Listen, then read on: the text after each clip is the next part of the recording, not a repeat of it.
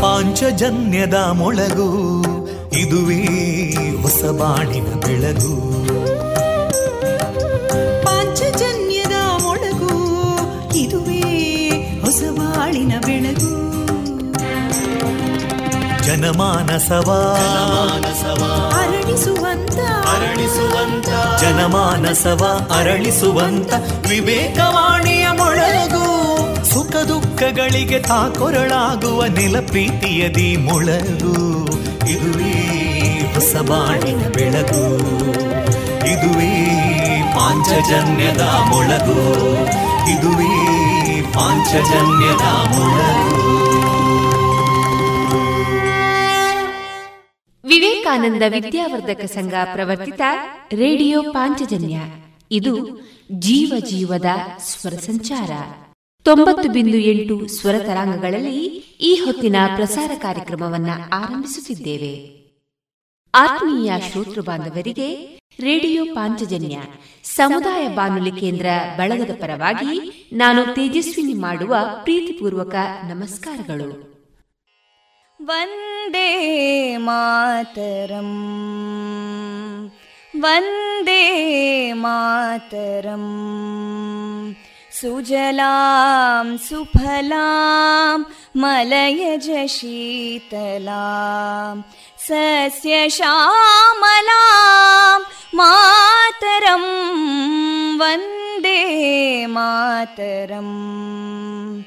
ಶುಭ್ರಜೋತ್ಸ್ನಾ ಪುಲಕಿತಯಾಮಿನೀಂ ಪುಲ್ಲಕುಸುಮಿತಾ ಧ್ರುಮದಳಶೋಭಿನೀಂ ಸುಹಾಸಿನೀಂ ಸುಮಧುರಭಾಷಿನೀಂ ಸುಖದಾಂ ವರದಾಂ ಮಾತರಂ ವಂದೇ ಮಾತರಂ.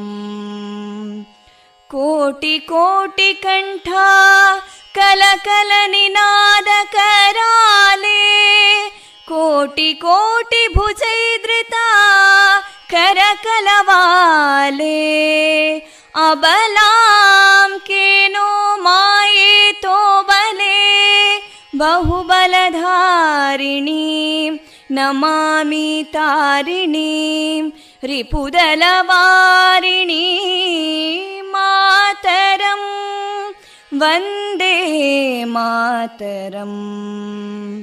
ತುಮಿ ವಿದ್ಯಾ ತುಮಿ ಧರ್ಮ ತುಮಿ ಹೃದಿ ತುಮಿ ಮರ್ಮ, ತ್ವಂ ಹಿ ಪ್ರಾಣ ಶರೀರೇ ಬಾಹುತೇ ತುಮಿ ಮಾ ಶಕ್ತಿ, ಹೃದಯೇ ತುಮಿ ಮಾ ಭಕ್ತಿ, ತೋಮಾರಯಿ ಪ್ರತಿಮಾ ಗಡಿ ಮಂದಿರೇ ಮಂದಿರೇ ವಂದೇ ಮಾತರಂ. ತ್ವಂ ಹಿ ದುರ್ಗಾ ದಶ ಪ್ರಹರಣಧಾರಿಣೀ ಕಮಲಾಂ ಕಮಲದಲ ವಿಹಾರಿಣೀ ವಾಣೀಂ ವಿದ್ಯಾದಾಯಿನೀ ನಮಾಮಿ ತ್ವಾಂ ನಮಾಮಿ ಕಮಲಾಂ ಅಮಲಾಂ ಅತುಲಾಂ ಸುಜಲಾಂ ಸುಫಲಾಂ ಮಾತರಂ ವಂದೇ ಮಾತರಂ. ಶ್ಯಾಮಲಾಂ ಸರಳಾಂ ಸುಸ್ಮಿತಾಂ ಭೂಷಿತಾಂ ಧರಣೀಂ ಭರಣೀಂ ಮಾತರಂ ವಂದೇ ಮಾತರಂ. ವಂದೇ ಮಾತರಂ.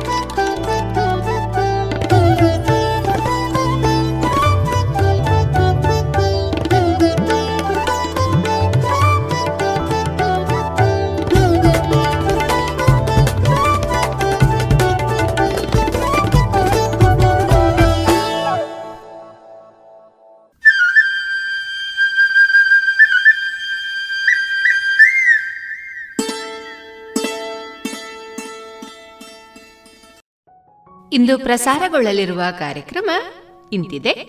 ಮೊದಲಿಗೆ ಭಕ್ತಿಗೀತೆಗಳು, ಮಾರುಕಟ್ಟೆ ಧಾರಣೆ, ಯೋಗ ಶಿಕ್ಷಕರಾದ ಶ್ರೀಯುತ ಚಂದ್ರಶೇಖರ್ ಸುಳ್ಳೆಪದವು ಅವರಿಂದ ರೇಡಿಯೋ ಯೋಗ ಸರಣಿ ಭಾಗ 3, ವೈದ್ಯ ದೇವೋಭವ ಕಾರ್ಯಕ್ರಮದಲ್ಲಿ ವೈದ್ಯಕೀಯ ಸಲಹಾ ತಜ್ಞರಾದ ಡಾಕ್ಟರ್ ಚೇತನ್ ಸುಬ್ರಹ್ಮಣ್ಯ ಅವರಿಂದ ಅಧಿಕ ರಕ್ತದೊತ್ತಡ ಈ ಕುರಿತು ಸಂದರ್ಶನ, ಕುಶಲ ಹಾಸ್ಯ ಸಂಘದ ಸದಸ್ಯರಿಂದ ವೈವಿಧ್ಯಮಯ ಕಾರ್ಯಕ್ರಮ, ಕೊನೆಯಲ್ಲಿ ಮಧುರ ಗಾನ ಪ್ರಸಾರವಾಗಲಿದೆ.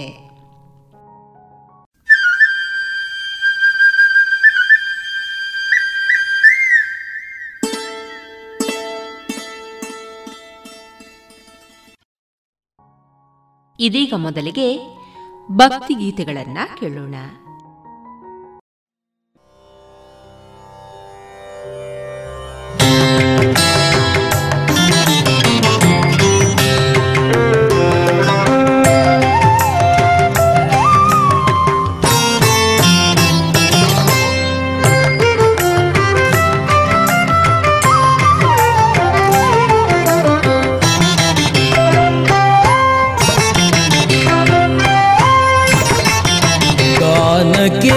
ಸುಲಭವು ರಾಮನಾಮವು ಗಾನಕ್ಕೆ ಸುಲಭವು ರಾಮನಾಮವು ಗಾನಕ್ಕೆ ಅತಿ ಸುಲಭ ರಾಮ ಗಾನಕ್ಕೆ ಸುಲಭವು ರಾಮನಾಮವು ಗಾನಕ್ಕೆ ಅತಿ ಸುಲಭ ರಾಮ ಗಾನಕ್ಕೆ ಸುಲಭವು ರಾಮ ನಾಮವು ರಾಮ ರಾಮ ಜೈ ಜೈ ರಾಮ ರಾಮ ರಾಮ ಶ್ರೀರಾಮ ಶ್ರೀರಾಮ ರಾಮ ರಾಮ ಜೈ ಜೈ ರಾಮ ರಾಮ ರಾಮ ಶ್ರೀರಾಮ ಶ್ರೀರಾಮ ದೀನ ಜನಕ್ಕೆ ಬಲು ಸಾನುರಾಗನಾದ ದೀನ ಜನಕ್ಕೆ ಬಲು ಸಾನುರಾಗನಾದ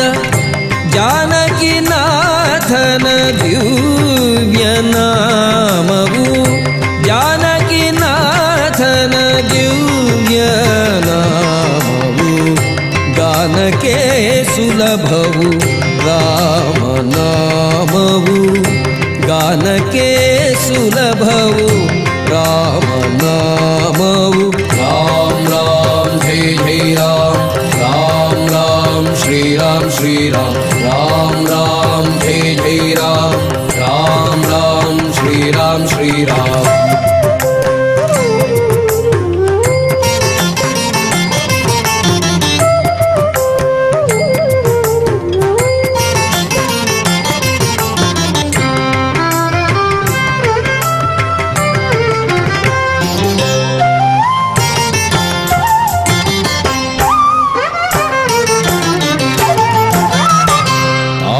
ತಂಬೂರಿ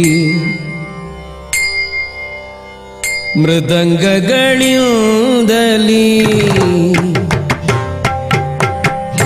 ತಾಳ ತಂಬೂರಿ ಮೃದಂಗಗಳಿಂದಲೀ ಏಳುವರಿಗೆ ರಘುಮೌಳಿಯ ನಾಮವು ತಾಳ ತಂಬೂರಿ ಮೃದಂಗಗಳಿಂದಲೀ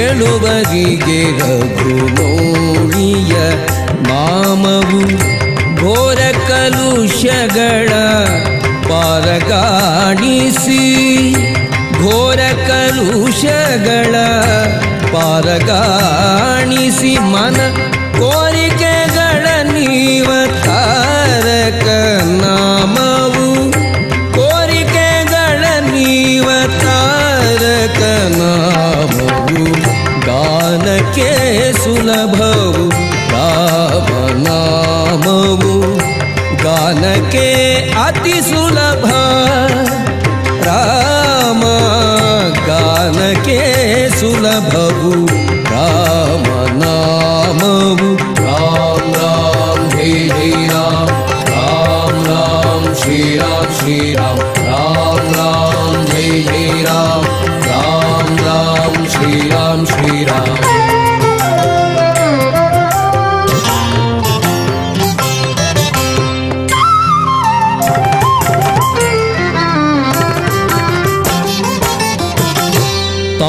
ಸಸತಿಯಳ ಶಾಪವ ಬಿಡಿಸಿದ ಭೂಪದಾಶರಥಿಯ ದಿವ್ಯನಾಮವು ತಾಪಸಸತಿಯಳ ಶಾಪವ ಬಿಡಿಸಿದ ಭೂಪದಾಶರಥಿಯ ದಿವ್ಯನಾಮವು ಲಂಕೆಯ ಪೊಕ್ಕು ನಿಶಾಚರದನ ಕೊಂದು ಲಂಕೆಯ ಪೊಕ್ಕು ನಿಶಾಚರದನ ಕೊಂದು ಪಂಕಜಾಕ್ಷಿಯ ಆತಂಕ ಕಳೆದ ನಾಮ ಪಂಕಜಾಕ್ಷಿಯ ಆತಂಕ ಕಳೆದ ನಾಮ ಗಾನಕ್ಕೆ ಸುಲಭವು ರಾಮನಾಮವು ಗಾನಕ್ಕೆ ಅತಿ ಸುಲಭ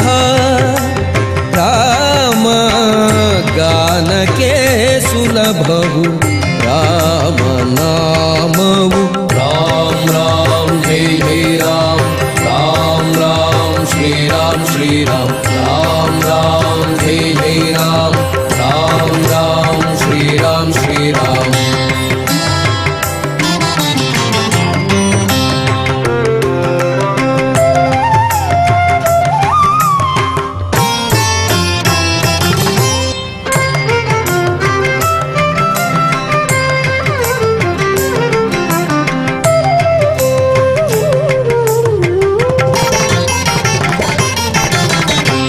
ಎನ್ನವರೆಲ್ಲರೂ ಬನ್ನಿರಿ ಎನ್ನುತ್ತ ತನ್ನೊಡನೊಯ್ದ ಪ್ರಸನ್ನ ರಾಮನ ನಾಮ ಎನ್ನವರೆಲ್ಲರೂ ಬನ್ನಿರಿ ಎನ್ನುತ್ತ ತನ್ನೊಡನೊಯ್ದ ಪ್ರಸನ್ನ ರಾಮನ ನಾಮ ಎನ್ನವರೆಲ್ಲರೂ ಬನ್ನಿರಿ ಎನ್ನುತ್ತ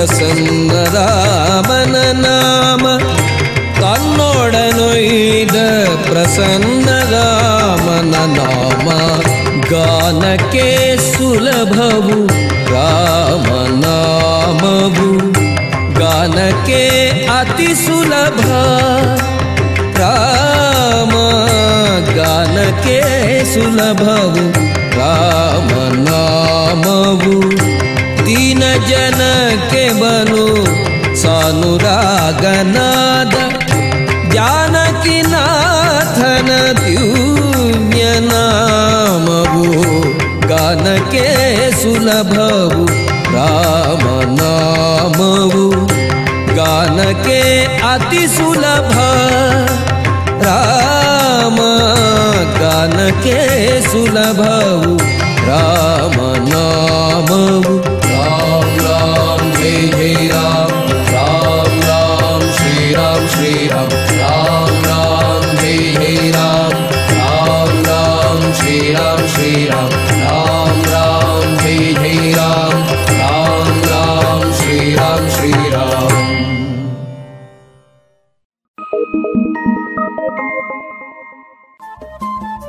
ರೇಡಿಯೋ ಪಾಂಚಜನ್ಯ 90.8 FM ಸಮುದಾಯ ಬಾನುಲಿ ಕೇಂದ್ರ ಪುತ್ತೂರು. ಇದು ಜೀವ ಜೀವದ ಸ್ವರ ಸಂಚಾರ.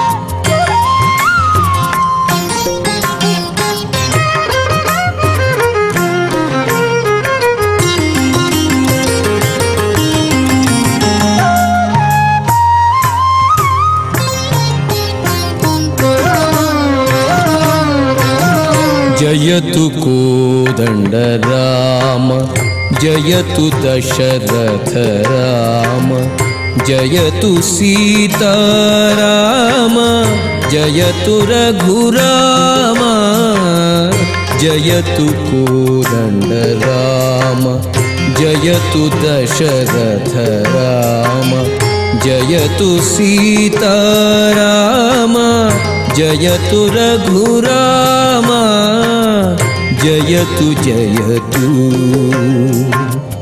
ಜಯತು ಜಯತು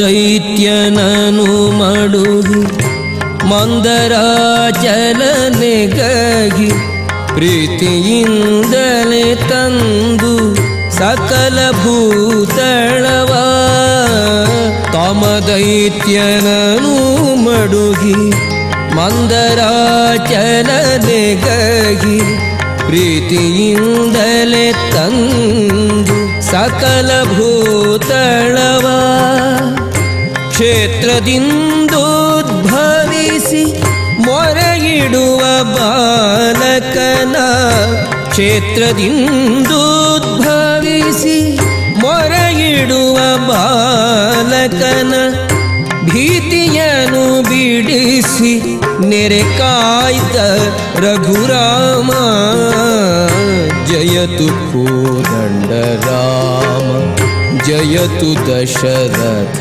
ರಾಮ ಜಯತು ಸೀತಾರಾಮ ಜಯತು ರಘುರಾಮ ಜಯತು ಜಯತು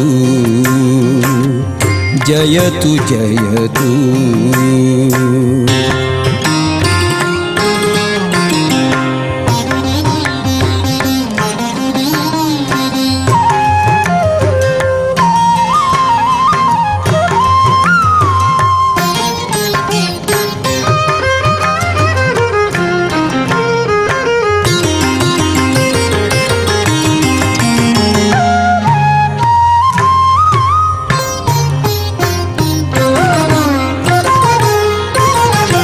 ಬಲಿಯೊಳು ದಾನವ ಬೇಡಿ ನೆಲನಗೀರಡಿ ಮಾಡಿ ಛಲದಿಂದ ಕ್ಷತ್ರಿಯರ ಕುಲವ ಹೋಗಾಡಿ ಬಲಿಯೊಳು ದಾನವ ಬೇಡಿ ನೆಲನಗೀರಡಿ ಮಾಡಿ ಛಲದಿಂದ ಕ್ಷತ್ರಿಯರ ಕುಲವ ಹೋಗಾಡಿ ಲಲನೆ ಗೋಸುಗ ಬಂದ ನೆವದಿಂದ ರಾವಣನ ಲಲನೆ ಗೋಸುಗ ಬಂದ ನೆವದಿಂದ ರಾವಣನ ತಲೆಗಳನ್ನು ಚೆಂಡಾಡಿ ನೆರೆದರ ಗುರಾಮ ಜಯತು ಕೋದಂಡ ರಾಮ ಜಯತು ದಶರಥ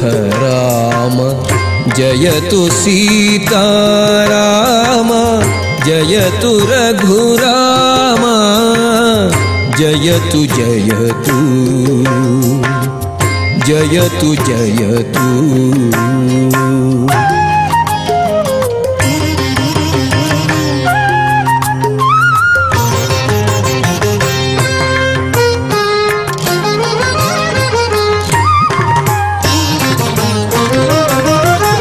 ವಸುದೇವ ಸುತನೆನಿಸಿ ವನಿತೆಯರ ವ್ರತ ಗೆಡಿಸಿ ಎಸೆವ ತುರಗವನೇರಿ ಮಲ್ಲರನು ಸವರಿ ವಸುದೇವ ಸುತನೆನಿಸಿ ವನಿತೆಯರ ವ್ರತ ಗೆಡಿಸಿ ಎಸೆವ ತುರಗವನೇರಿ ಮಲ್ಲರನು ಸವರಿ ವಸುಧೆಯೊಳು ಪುರಂದರ ವಿಠಲನಿ ಪಾಲಿಸೈ ವಸುಧೆಯೊಳು ಪುರಂದರ ವಿಠಲನಿ ಪಾಲಿಸೈ ಬಿಸಜಾಕ್ಷಯೋಧ್ಯಪುರವಾಸ ರಘುರಾಮ ಜಯತು ಕೋದಂಡರಾಮ ಜಯತು ದಶರಥ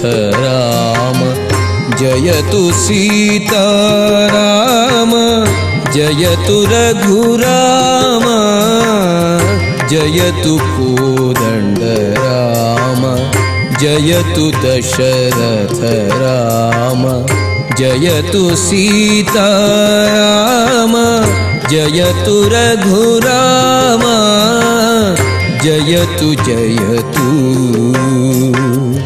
ಜಯತು ಜಯತು ಜಯತು ಜಯತು.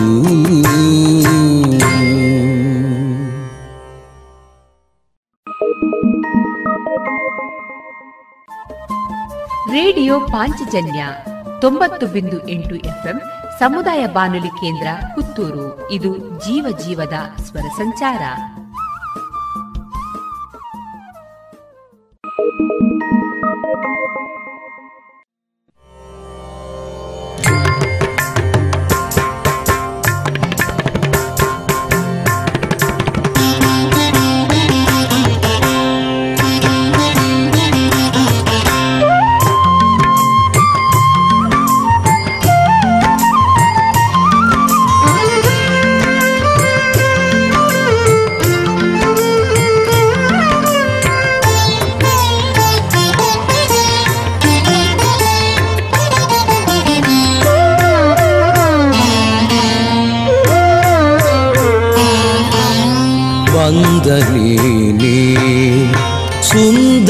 ಶ್ರೀರಾಮಚಂದಿರ ಬಂದನೇನೆ ಸುಂದರ ಶ್ರೀರಾಮಚಂದಿರ ಬಂದನೇನೆ ಬಂದನೇನೆ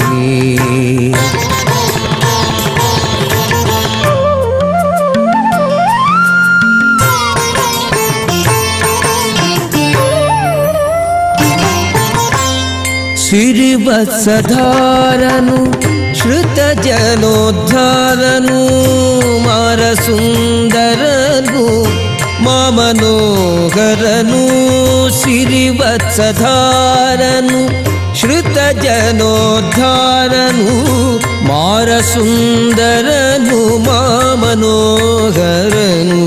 ವಂದನೇನೆ ಸುಂದರ ಶ್ರೀರಾಮಚಂದಿರ ವಂದನೇನೆ ಸುಂದರ ಶ್ರೀರಾಮಚಂದಿರ ವಂದನೇನೆ ವಂದನೇನೆ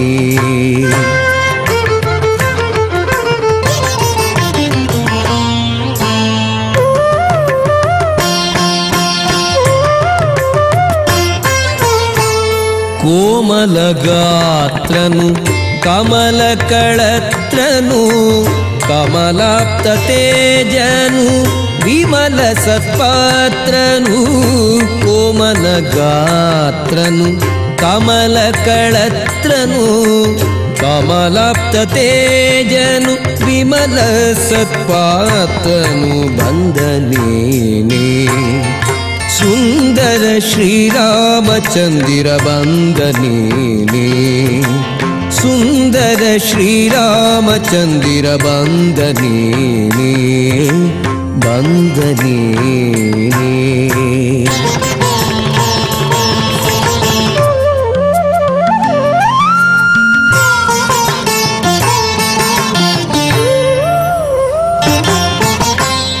ಸಾಸಿರನಾಮನು ಭಾಸ ಸುರವದನನು ಈಶವಂದಿತನು ಶೇಷವಿಠಲನು ಸಾಸಿರನಾಮನು ಭಾಸುರವದನನು ಈಶವಂದಿತನು ಶೇಷವಿಠಲನು ವಂದನೇನೆ ಸುಂದರ ಶ್ರೀರಾಮಚಂದಿರ ವಂದನೇನೆ ಸುಂದರ ಶ್ರೀರಾಮಚಂದಿರ ವಂದನೇನೆ ವಂದನೇನೆ ವಂದನೇನೆ ವಂದನೇನೆ.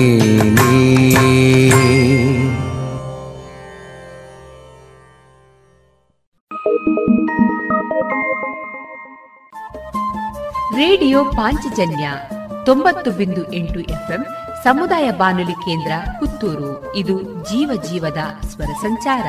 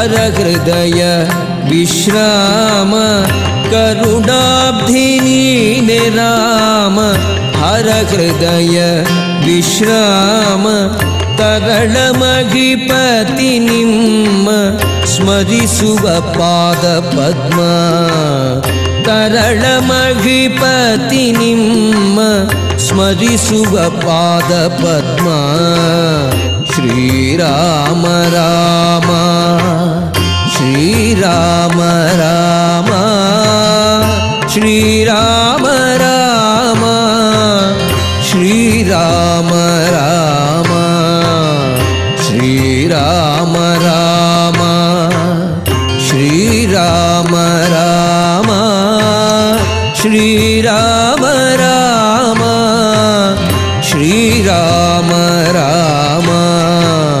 ಶ್ರೀರಾಮ ಶ್ರೀರಾಮ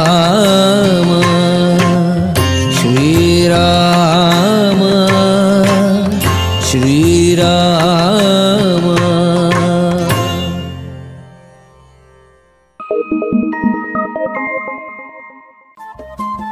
ರೇಡಿಯೋ ಪಾಂಚಜನ್ಯ 90.8 FM ಸಮುದಾಯ ಬಾನುಲಿ ಕೇಂದ್ರ ಪುತ್ತೂರು. ಇದು ಜೀವ ಜೀವದ ಸ್ವರ ಸಂಚಾರ.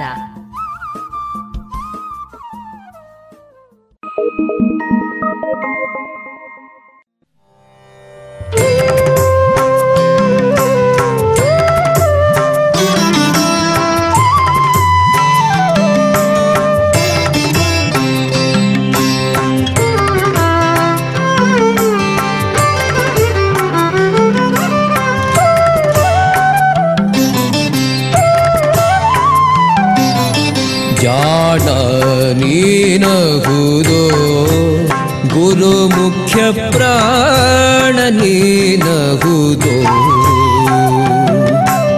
ಜಾಣ ನೀನಹುದೋ ಗುರು ಮುಖ್ಯ ಪ್ರಾಣ ನೀನಹುದೋ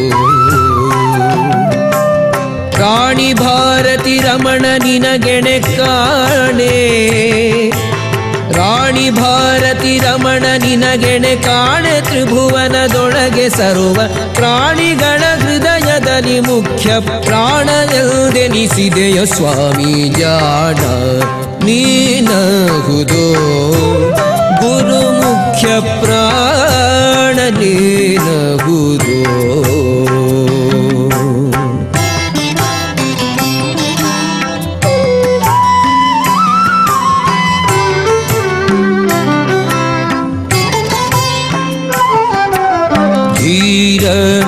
ನೀನಹುದೋ ವಾಯು ಕುಮಾರ ನೀನಹುದೋ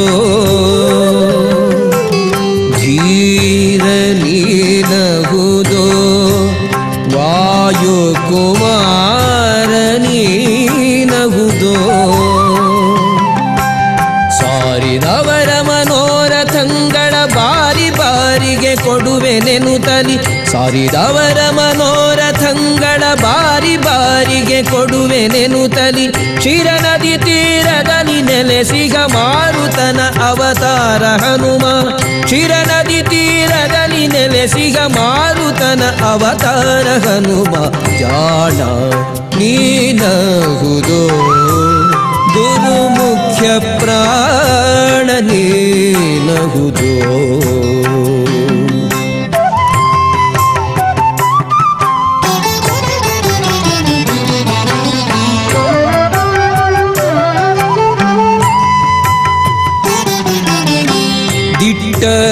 ನೀನಹುದೋ ಬೆಟ್ಟ ತಂದಿಟ್ಟವ ನೀನಹುದೋ ದಿಟ್ಟ ನೀನಹುದೋ ಬೆಟ್ಟ ತಂದಿಟ್ಟವ ನೀನಹುದೋ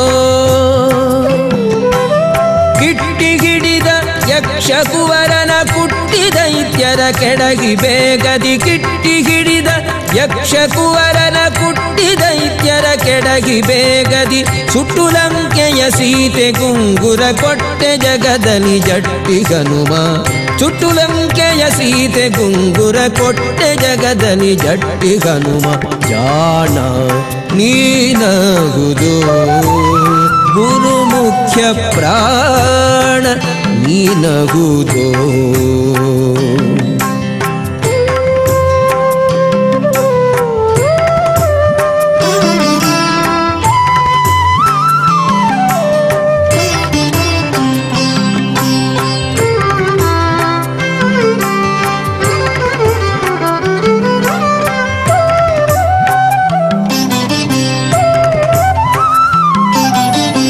ಚಂಡ ನೀನಗುದೋ ದುರಿತ ಮಾರ್ತಾಂಡ ನೀನಗುದೋ ಓ ಚಂಡ ನೀನಗುದೋ ದುರಿತ ಮಾರ್ತಾಂಡ ನೀನಗುದೋ ಕುಂಡಲ ಕಿರಿಗಂಟೆ ಉಡಿಯಲಿ ಪೆಂಡೆ ನೂಪುರ ಕಾಲಲಂದಿಗೆ ಕುಂಡಲ ಘಂಟೆ ಉಡಿಯಲಿ ಪೆಂಡೆ ನೂಪುರ ಕಾಲನಂದಿಗೆ ಕಂಡ ತಂಡದಿ ಕೃಷ್ಣನಂಗ್ರಿ ಪುಂಡರೀಕಕ್ಕೆ ಕೈಯ ಮುಗಿದ ಕಂಡ ತಂಡದಿ ಕೃಷ್ಣನಂಗ್ರಿ ಪುಂಡರೀಕಕ್ಕೆ ಕೈಯ ಮುಗಿದ ಜಾಣ ನೀನಗುದು ಗುರು ಮುಖ್ಯ ಪ್ರಾಣ ನೀನಗುದು ಪ್ರಾಣಿ ಭಾರತಿ ರಮಣ ನಿನಗೆಣೆ ಕಾಣೆ ತ್ರಿಭುವನದೊಳಗೆ ಸರ್ವ ಪ್ರಾಣಿಗಳ ಹೃದಯದಲ್ಲಿ ಮುಖ್ಯ ಪ್ರಾಣನೆಂದೆನಿಸಿದೆಯೋ ಸ್ವಾಮಿ ಜಾಣ ನೀನಗುದು ಗುರು ಮುಖ್ಯ ಪ್ರಾಣ ನೀನಗುದು ಜಾಣ ನೀನಗುದು ಗುರು ಮುಖ್ಯ ಪ್ರಾಣ ನೀನಗುದು ಗುರು ಮುಖ್ಯ ಪ್ರಾಣ ನೀನಗುದು ಗುರು ಮುಖ್ಯ ಪ್ರಾಣ ನೀನಗುದು.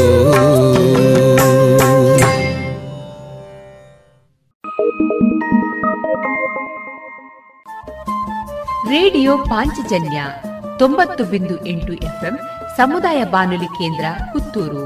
ಇದು ಜೀವ ಜೀವದ ಸ್ವರ ಸಂಚಾರ.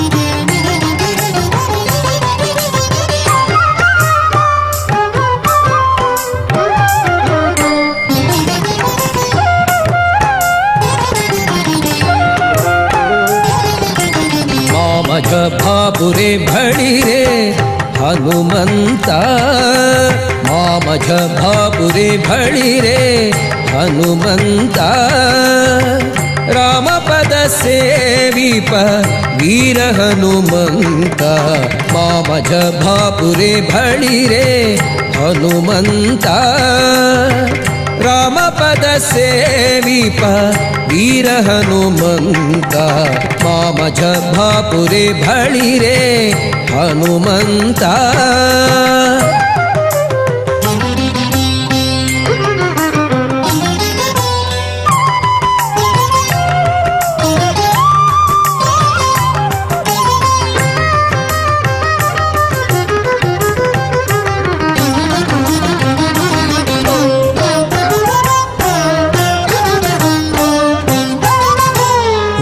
ತಲೆಗೊನ್ನ ಕಚ್ಚುಟವ ಕುಂಡಲವೆರಸಿ ನಿಷ್ಠೆಯಲಿ ರಘುಪತಿಯ ಪಾದವನೆ ಕಂಡು ದಿಟ್ಟ ಹರಿದಾಡಿ ಮನಮುಟ್ಟಿ ಪೂಜಿಸಲ ಜನ ಪಟ್ಟಕ್ಕೆ ಅನುವಾದ ಸಿರಿವಂತ ಹನುಮಂತ ಮಾಮಜ ಭಾಪುರೆ ಭಳಿರೆ ಹನುಮಂತ ರಾಮಪದ ಸೇವಿಪ ವೀರ ಹನುಮಂತ ಮಾಮ ಜಬ್ಬಾಪುರೆ ಬಳಿರೆ ಹನುಮಂತ.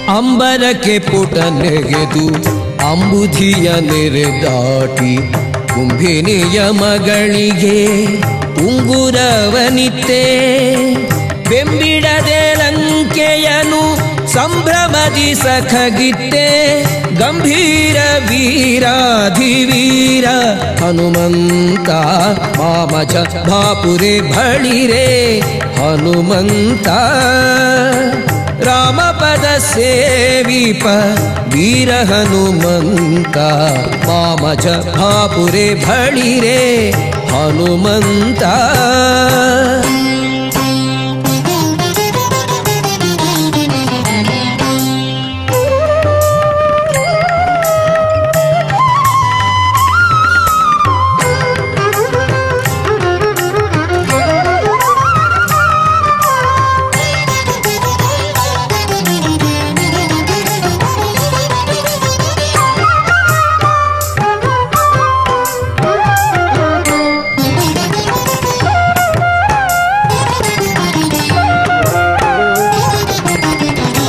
ದುರುಳ ರಕ್ಕಸನು ರಥದ ಮೇಲಿರಲು ರಘುಪತಿಯು ಪದಚಾರಿಯಾಗಿ ನಿಂತಿರಲು ನೋಡಿ ಪೃಥ್ವಿ ಗಗನಕ್ಕೆ ಬೆಳೆದು ರಥವಾದೆ ಒಡೆಯನಿಗೆ ಅತಿ ಭಯಂಕರ ಸತ್ವವಂತ ಹನುಮಂತ ಮಾಮಜ ಬಾಪುರೆ ಬಳಿರೆ ಹನುಮಂತ ರಾಮಪದ ಸೇವಿಪ ವೀರ ಹನುಮಂತ ಮಾಮಜ ಬಾಪುರೆ ಬಳಿರೆ ಹನುಮಂತ.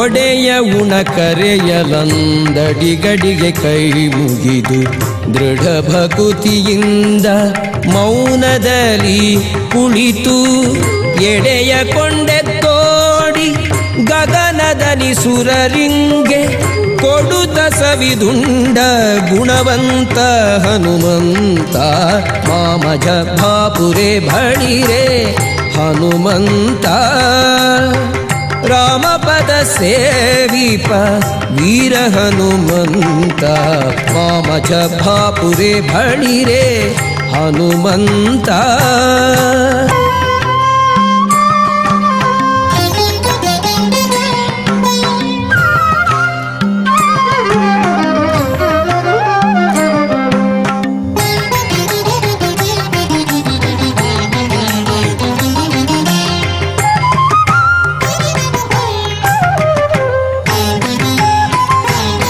ಪ್ರಥಮದಲ್ಲಿ ಹನುಮಂತ, ದ್ವಿತೀಯದಲ್ಲಿ ಕಲಿ ಭೀಮ, ತೃತೀಯದಲ್ಲಿ ಗುರು ಮಧ್ವ ಮುನಿಯು ಎನಿಸಿ ಪ್ರತಿಗಿಲ್ಲದಲೆ ಮೆರೆದೆ ಪುರಂದರ ವಿಠಲನ ಭಕ್ತ ನಿನಗಾರು ಸರಿ ವಿಜಯ ಹನುಮಂತ ಮಾಮಜ ಬಾಪುರೆ ಬಳಿರೆ ಹನುಮಂತ ರಾಮಪದ ಸೇವಿಪ ವೀರ ಹನುಮಂತ ಮಾಮಜ ಬಾಪುರೆ ಬಳಿರೆ ಮಾಮಜ ಬಾಪುರೆ ಬಳಿರೆ ಮಾಮಜ ಬಾಪುರೆ ಬಳಿರೆ ಹನುಮಂತ.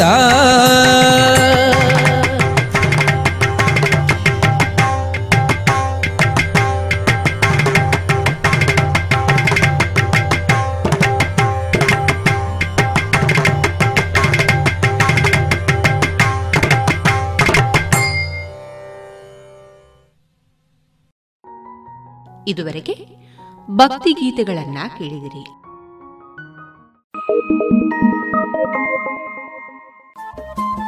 ರೇಡಿಯೋ ಪಾಂಚಜನ್ಯ 90.8 FM ಸಮುದಾಯ ಬಾನುಲಿ ಕೇಂದ್ರ ಪುತ್ತೂರು. ಇದು ಜೀವ ಜೀವದ ಸ್ವರ ಸಂಚಾರ.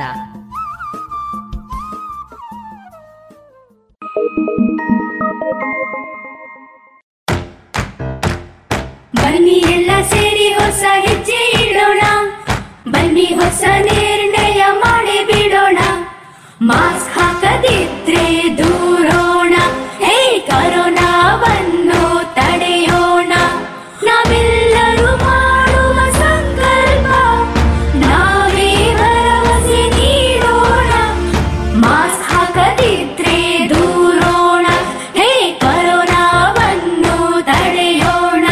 ಭಾರತ ಸರ್ಕಾರದ ಮೂಲಕ ಸಾರ್ವಜನಿಕ ಹಿತಾಸಕ್ತಿ ಮೇರೆಗೆ ಪ್ರಕಟಿಸಲಾಗಿದೆ.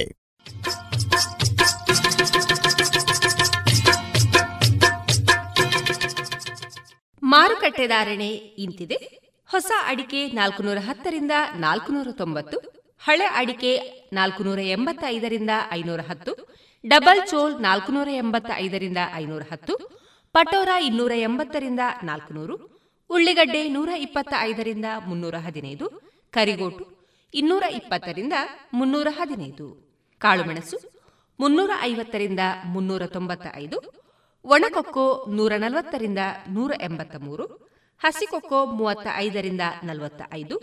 ರಬ್ಬರ್ ಧಾರಣೆ ಗ್ರೇಡ್ ₹171.50, ಲಾಟ್ ₹160.50, ಸ್ಕ್ರಾಪ್ ₹103 ರಿಂದ 111.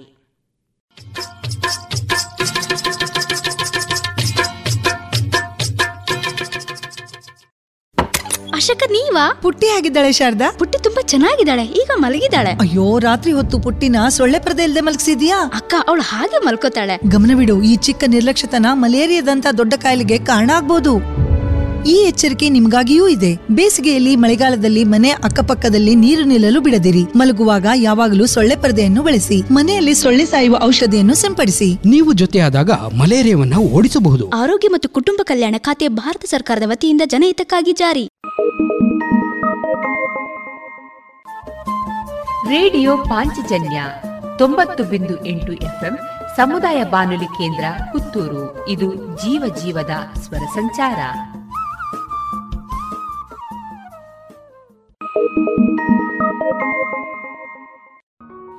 ಇನ್ನು ಮುಂದೆ ಯೋಗ ಶಿಕ್ಷಕರಾದ ಚಂದ್ರಶೇಖರ ಸುಳ್ಳೆಪದವು ಅವರಿಂದ ರೇಡಿಯೋ ಯೋಗ ಸರಣಿ ಭಾಗ 3. ಎಲ್ಲರಿಗೂ ನಮಸ್ತೆ. ಈಗ ಯೋಗಾಭ್ಯಾಸದ ಸಮಯ. ಹೊಸ ಆಸನದ ಒಂದು ಅಭ್ಯಾಸವನ್ನು ಇಂದು ಮಾಡೋಣ. ಹೊಸ ಅಂದಾಗ ಈಗ ಈ ಅವಧಿಯಲ್ಲಿ ಹೊಸತ್ತು. ಯೋಗ ಪ್ರಾಯಶಃ ಎಲ್ಲರಿಗೂ ಚಿರಪರಿಚಿತ. ಅಷ್ಟಾಂಗ ಯೋಗ, ಅದರಲ್ಲಿ ಬರುವಂತಹ ಆಸನಗಳು ಇದೆಲ್ಲರಿಗೂ ಕೂಡ ಚಿರಪರಿಚಿತನೇ. ಒಂದಷ್ಟು ನಾವುಗಳೆಲ್ಲರೂ ಕೂಡ ನಿತ್ಯ ಯೋಗಾಭ್ಯಾಸಿಗರಿದ್ದೀವಿ. ಕೆಲವೊಂದು ಬಾರಿ ಪ್ರಯತ್ನಿತ, ಅಂದರೆ ಕೆಲವೊಂದು ಬಾರಿ ನೆನಪಾದಾಗ ಅಭ್ಯಾಸ ಮಾಡ್ತೀವಿ, ಅಥವಾ ಪ್ರಯಾಣ, ಕಾರ್ಯಕ್ರಮಗಳ ಕೆಲವೊಂದು ದಿನಚರಿಯ ಕಾರಣಕ್ಕೆ ಅಭ್ಯಾಸಗಳು ನಿಂತು ಹೋಗೋದು, ಇದೆಲ್ಲವೂ ಕೂಡ ಜನಮಾನಸದಲ್ಲಿ ಇದ್ದೇ ಇದೆ. ಒಟ್ಟಿನಲ್ಲಿ ನಮ್ಮ ಭಾರತದ ಯೋಗ ಸಂಪತ್ತಿನ ಬಗ್ಗೆ ಏನಿದೆ ಅಂದರೆ, ಎಲ್ಲರಿಗೂ ಕೂಡ, ನಮ್ಮ ದೇಶದ ಪ್ರತಿಯೊಬ್ಬರಿಗೂ ಕೂಡ ಅದರ ಬಗ್ಗೆ ಗೌರವ ಇದೆ. ಯೋಗಾಭ್ಯಾಸ ತುಂಬ ವೈಜ್ಞಾನಿಕವಾದುದು. ಅದು ಆರೋಗ್ಯಕ್ಕೆ, ಮನಸ್ಸಿಗೆ, ಸಂಪೂರ್ಣ ಶರೀರಕ್ಕೆ ಮಾತ್ರವಲ್ಲ, ಇಡೀ ನಮ್ಮ ಯೋಗ ಜೀವನ ಅಂದರೆ ಅದು ಹಿಂದೂ ಜೀವನ ಅಥವಾ ನನ್ನ ನೈಮಿತ್ತಿಕ ಜೀವನ ಎನ್ನುವಂಥದ್ದನ್ನು ಪ್ರತಿಯೊಬ್ಬರೂ ಅರ್ಥ ಮಾಡಿಕೊಂಡಿದ್ದಾರೆ. ಈಗ ನಿನ್ನೆ ಮೊನ್ನೆಯ ಅವಧಿಯಲ್ಲಿ ನಾವು ಒಂದೊಂದು ಆಸನಗಳ ಬಗ್ಗೆ ಅಭ್ಯಾಸ ಮಾಡಿದ್ವಿ. ಈ ಅವಧಿಯಲ್ಲಿ ನಾವು ನಿಂತು ಮಾಡುವ ಇನ್ನೊಂದು ಆಸನ ತ್ರಿಕೋಣಾಸನ. ಅದರಲ್ಲಿ ಏನು, ಒಂದು ತ್ರಿಭುಜ ರೀತಿಯಲ್ಲಿ ನಮಗೆ ಅಲ್ಲಿ ಒಂದು ಕೋನ ಏರ್ಪಡುತ್ತದೆ. ಅದಕ್ಕೆ ಬೇಕಾಗಿ ಆ ಹೆಸರನ್ನು ಇಟ್ಟಿದ್ದೀವಿ. ಎರಡೂ ಕೈಗಳನ್ನು ಪಕ್ಕಕ್ಕೆ ಮಾಡಲಿಕ್ಕಿದೆ, ಎರಡೂ ಕಾಲುಗಳನ್ನು ಕೂಡ ನಾವು ಪಕ್ಕಕ್ಕೆ ಸರಿಸಲಿಕ್ಕಿದೆ. ಕಾಲುಗಳ ಮಧ್ಯೆ ಸುಮಾರು 1 ಮೀಟರಿನಷ್ಟು ಅಂತರ. ಸಾಮಾನ್ಯ ಸೂತ್ರ ಹೇಗೆ ಅಂತ ಕೇಳಿದರೆ, ನಾವು ಇವಾಗ ಹಾಗೆ ಅಭ್ಯಾಸವನ್ನು ಶುರು ಮಾಡೋಣ. ಸಾವಧಾನ, ಉತ್ತಿಷ್ಠ, ಎದ್ದು ನಿಲ್ಲೋಣ, ಹೇಗೆ ಅಂದರೆ ಕೈಗಳನ್ನು ಪಕ್ಕಕ್ಕೆ ಮಾಡಬೇಕು, ಅದು ಸುಲಭ, ಕೈ ಎಣ್ಣೆರ ಮಾಡಿದರೆ ಆಯ್ತು. ಕಾಲು ಎಷ್ಟು ಪಕ್ಕಕ್ಕೆ ಅಂತ ಅಂದಾಗ ಒಂದು ನಾವು ಯೋಗಾಭ್ಯಾಸಕ್ಕೆ ಪೂರಕವಾದಂತಹ ದಿರಿಸನ್ನು ಹಾಕಬೇಕು.